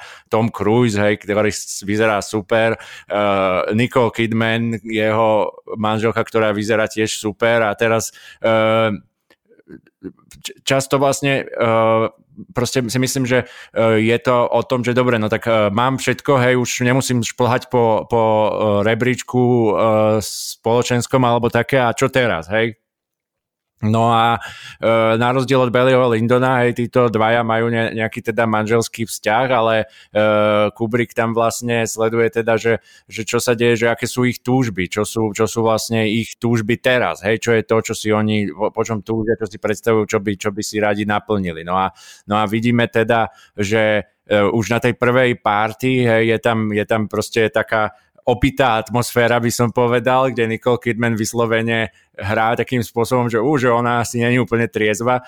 Sa mi páči v tom filme použite treba z tohoto alkoholu, alebo potom neskôr sa kľúčová scéna ich rozhovoru deje pri uh, marihuane vlastne.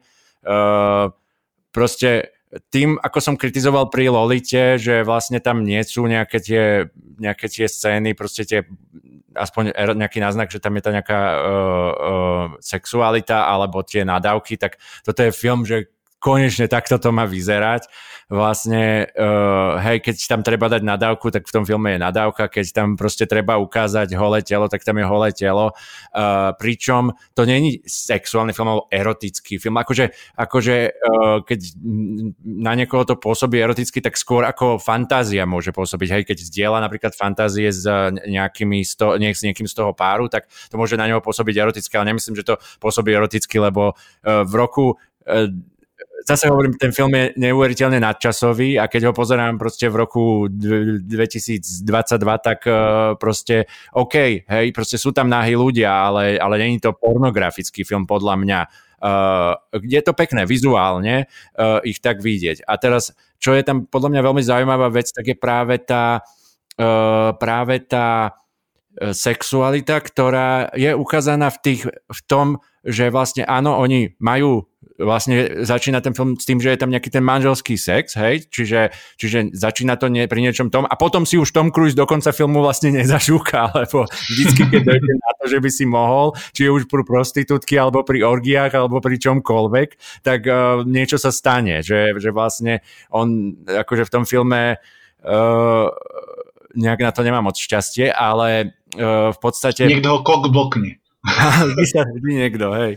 No a vlastne je tam aj za, za, zaujímavo načrtnutá tá téma toho, teda tam je tajné spoločenstvo. A pre mňa je to také, že uh, často nad tým rozmýšľam, že jakým spôsobom to Kubrick myslel, lebo uh, ja viem, že Kubrick bol veľmi, že on sa treba zbál akože o svoj život, že bol taký, že napríklad prestal teda lietať lietadlami, ale to malo tiež nejaký dôsledok, že nejaký proste niekto uh, z blízkeho okolia mal nejakú, nejakú nehodu a, a tak ďalej, ale, ale bol teda taký bojazlivý možno s takýmto spôsobom, ale nemyslím si, že, bol, uh, že, bol, že by bol nejaký konšpirátor, aj keď dneska, keď sme napríklad videli tú kauzu uh, Jeffreyho Epsteina, hej, ktorý, ktorý vlastne v tak vysokých kruhoch mm. uh, s tou Gillen Maxwell, s tou svojou manželkou robil takéto nejaké zvrátené ako orgie a mohol to práve preto, pretože proste mal takú mal také siete vlastne a bolo to obrovská konšpirácia, že ono to akože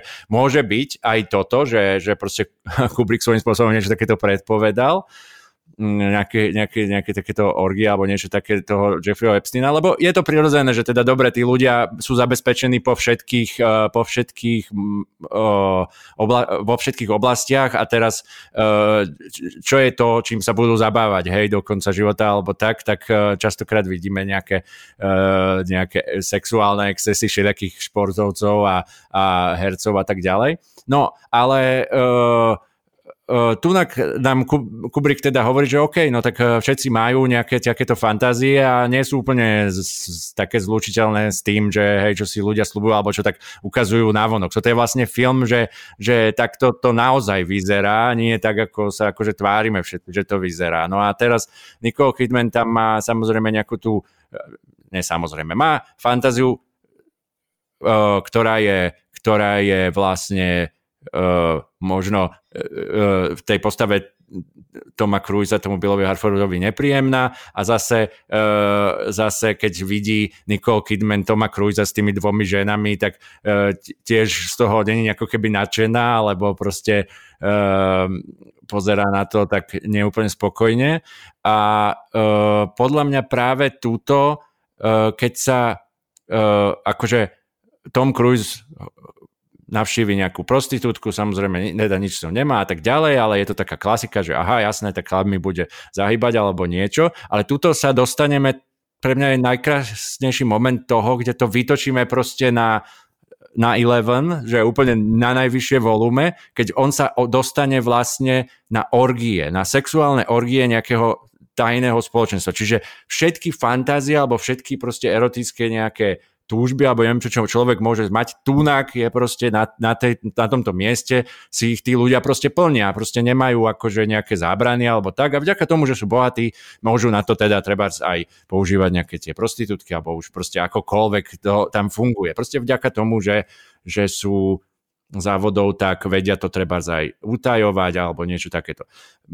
Pre mňa je otázka, pretože uh, Tom Cruise tam nakoniec teda hľadá odpoveď na otázku, že či teda, či teda tá žena, on je teda na týchto orgiách, kde sa prezradí tým, že on, mu, on vie heslo, dostane sa na tie orgie tak, že vie od svojho kamaráta pianistu heslo a Fidelio a vlastne keď sa dostane tam, tak uh, oni sú podozrievaví nejako voči nemu podľa toho, jak sa správa alebo tak a vlastne je tam scéna, kde ho teda konfrontujú, že ale povedz nám druhé heslo. Samozrejme teda pravda je, že druhé heslo neexistuje, čiže on sa prezradí tým, že si myslí, že existuje nejaké druhé heslo, ale mm, v podstate len no, takto na seba aj upozorní. Plus teda samozrejme oni ho už podozrievajú kvôli tomu, že uh, tam príde taxíkom, čo by nikto z tých bohatých ľudí neurobil, ktorí sú tam na nejakých limuzínach alebo tak ďalej. Uh, no a teraz samozrejme vyhodia ho z tých orgí a uh, Bill Harford teraz putuje mestom a zistuje, vlastne uh, zistuje, že uh, teda uh, zistuje v novinách, že je teda zabitá nejaká žena a ide do Marnice, keďže ako doktor sa tam dostane. A tam vlastne sa pozrie na túto mŕtvú ženu a uh, vlastne teraz si myslí, že tá, tí, čo poriadajú tie orgie, ju vlastne zabili pretože ona na tých orgiách vlastne ho zachránila tým, že keď on nevedel to heslo, tak ona povedala, že sa akože, uh, že nech si zoberú ju, alebo že sa obetuje miesto neho. To bola vlastne taká kľúčová vec, ktorá sa nastala na tých orgiách, tak sa on potom stade vlastne dostal. Uh, potom vlastne jeho kamarát uh, Ziegler, ktorý, ktorý uh, na začiatku toho filmu je scéna, kde vlastne nejakú, kde mu e, Bill Harford pomáha, tak tento kamarát mu povie, že tak celé to není tak, že oni by zabili nejakú prostitútku, že ona proste sa predávkovala. Tak ako vtedy vlastne, keď ho on zavolal, tak, sa pre, tak to bolo preto, lebo sa predávkovala kombináciou skvelou heroínu a kokainu a vlastne, že keďže takéto má návyky, tak sa to kľudne mohlo stať, že na druhý deň sa proste predávkovala.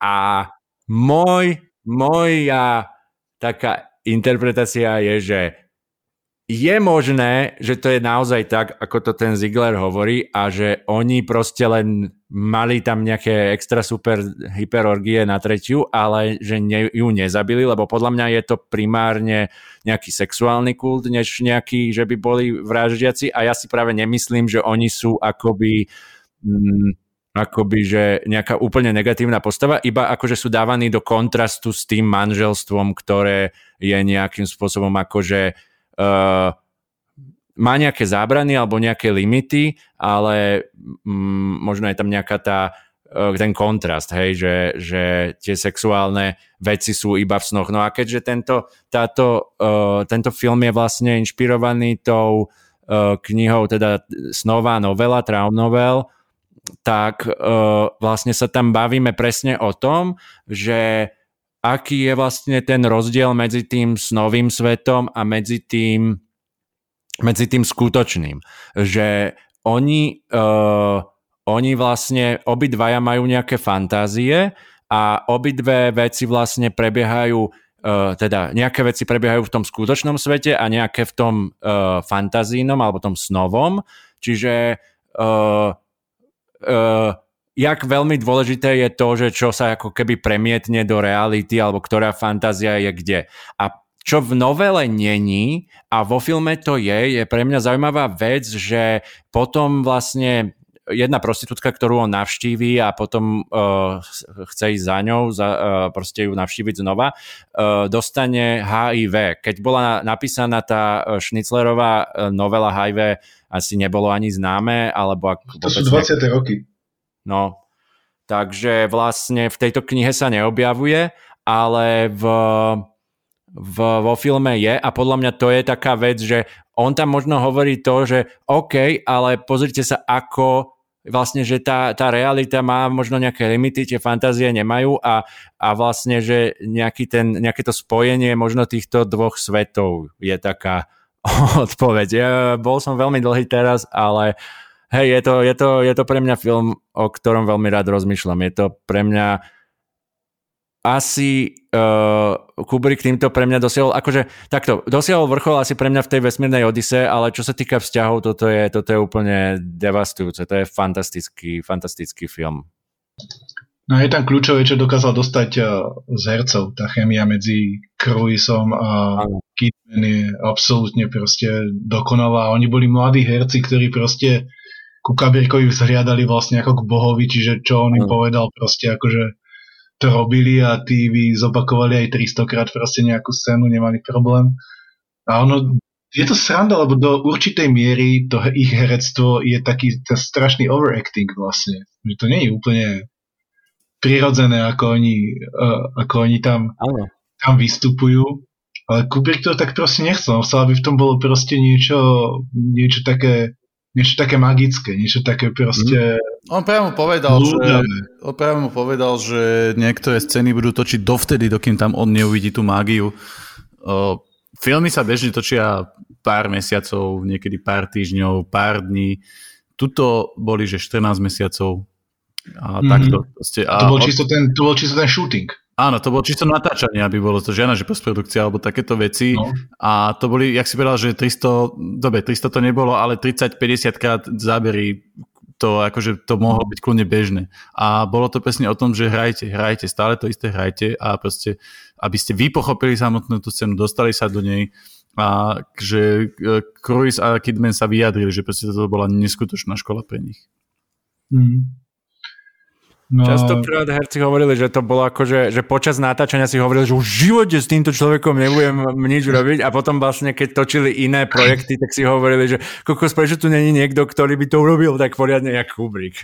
A je, je, je, je v tom zaujímavé to, že to proste nie, nie je naturalistické, nie je to, mm. nie je to proste akože nejaká kitchen drama, proste akože uh, uh, naturalistická, je to vyslovenie o tom, o tom, o tom, o tom libide, o tých túžbách, ktoré tam proste plynú a, a Kubrick z toho nechce urobiť proste úplne nejakú, nejakú proste fakt, že zničujúcu drámu. Dokáže to urobiť vo mhm. filmoch, keď chce, ale, ale tu to úplne nechce. Chce to, chce to proste preskúmať a hovorím, ten, ten výsledok tam je nakoniec veľmi, veľmi optimistický. Áno. Takže, Áno, práve tak, ako som hovoril, že, že mne sa veľmi páčilo to, že, že fakt umelci akože nemajú moc vo zvyku, hla, veľmi často je tak, že umelec ide do väčšej a väčšej akože depky po, počas svojho života, by som povedal. Keď si spomeniem na nejakého, uh, ja neviem, Georgia Carlina, alebo ale sú aj opačné uh, trajektórie, lebo sa začnú báť smrti a chcú vedieť, že no. to proste akože No a mne sa práve páči to, že proste Kubrick tu fakt dáva taký optimizmus alebo takú odpoveď. A, a Ale bez proste... toho, aby bol sentimentálny. Bez toho, aby proste bez toho, akože, bol sentimentálny. Dáva vieš, tam proste... niečo akože vyťahoval a zase nechá teba na to prísť vlastne. Mm. To, je, to je na tom krásne. Akože... Hej. A nemôžeš na to prísť 16, opakujem ešte. Asi to fazujem. No dobre, Tak, uh, Mišo, ty keď si počúval náš prvý podcast, tak si hovoril, že nemáš moc rád dlhé podcasty, tak gratulujem, máme teraz za chvíľu budeme mať 3 hodiny najdlhší podcast. No, podľa mňa ani Dano, ani tie tvoje prvé podcasty, ktoré boli dlhé, tak nemali 3 hodiny. Dobre, vystrihni ma odtiaľ, to budeš mať kratšie. Ne, ne, ne. Uh, ale proste to Kabrik točil také filmy. Proste my, o niektorých filmoch by sa dal spraviť samotný podcast. No. Hej, a to ako, ich málo natočil. A to ich natočil veľmi málo na to, koľko režiséri mm. točili. A, no a práve tuším, že to bol týždeň po ako keby nejakom ukončení nejakého natáčania alebo nejakej produkcie niečoho, toho Ice White Chat. Týždeň potom, ako odvysielal vlastne uh, screening. Ako odvysielal screening. Videl, kedy... videl vlastne, videl, hercov a producentov. Áno. A potom, ako vlastne ten e, screening e, prebehol, tak Kubrick povedal, že si myslí, že to je jeho najlepší film. No, že a, the best film je. A týždeň potom vlastne on, on zomrel, dá sa povedať, pomerne mladý. No. 70 ročný. No, no. No, dobre. Jak ešte máte niečo k Kabrikovi, čo vás napadá, tak môžete a inak by sme potom prešli na našu rubriku jedinú, čo máme. Hej, hej, jasné. No myslím, že fakt, akože toto by som zhrnul, že Kubrick bol autor, bol to autorský tvorca, ktorý mal kompletnú kontrolu nad filmy, filmami, ale zároveň, o, zároveň vlastne akože sa nestával proti tej komercii, povedzme. Mm-hmm vyberal vlastne žánre, ktoré sú populárne a cieľene, cieľene robil žánrovky, aby ako keby si dával výzvy a testoval tú svoju, tú svoju kreativitu. A v tomto, v tomto je Kubrick, Kubrick proste absolútne jedinečný, lebo sú, sú proste ľudia ako napríklad, hej, ja mám strašne rád Paula Thomasa Andersona, ale keď spraví Paul Thomas Anderson film, tak to je žáner Paul Thomas Anderson. Áno, sme sa minule bavili. Vzdychol, lebo ja som ho spomínal. A potom sú, a potom sú proste ľudia, čo akože robia komerčné filmy, majú tam nejaký proste uh, svoj touch, ale nedovolia si ísť úplne proste tak za hranice, akože napnúť ten žáner úplne tak na hranicu, ako ako to, ako to robí Kabrik. A Kabrik, keď ich napínal, tak ako najkrajšie na tom je, že nikdy akože ti nehovoril, že teraz idem testovať limity hororu, hej, že proste. Mm-hmm. Že, že nebolo to také akože, nebolo to sebaoslavné, že proste ako ja subvertujem žáner. Nie, on, on, on proste v podstate robil v tom žánri. On nikdy ten žáner akoby nechcel proste subvertovať, len tam našiel niečo, čo proste uh, preňho, preňho fungovalo. Mm. Lebo dnes, dnes, dneska je strašne veľa toho, že proste subvertovať žánr. Mm-hmm. Toto, toto Kubrick, vieš, si nepotreboval takto pogratulovať. Že? Jasné, jasné. No dobre, tak čo ideme odporúčať? No, môžeme. Uh, kto začne? Dano, začneš ty alebo ja?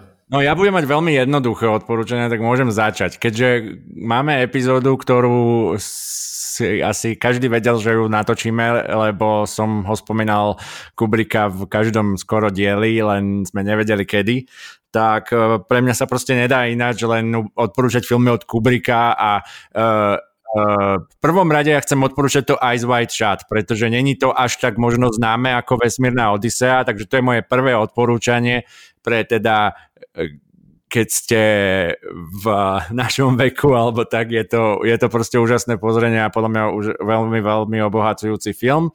A teda druhý je proste musí byť uh, Vesmírna Odisea, lebo, lebo to, je, to je pre mňa legenda, to je, to je úžasné dielo umelecké.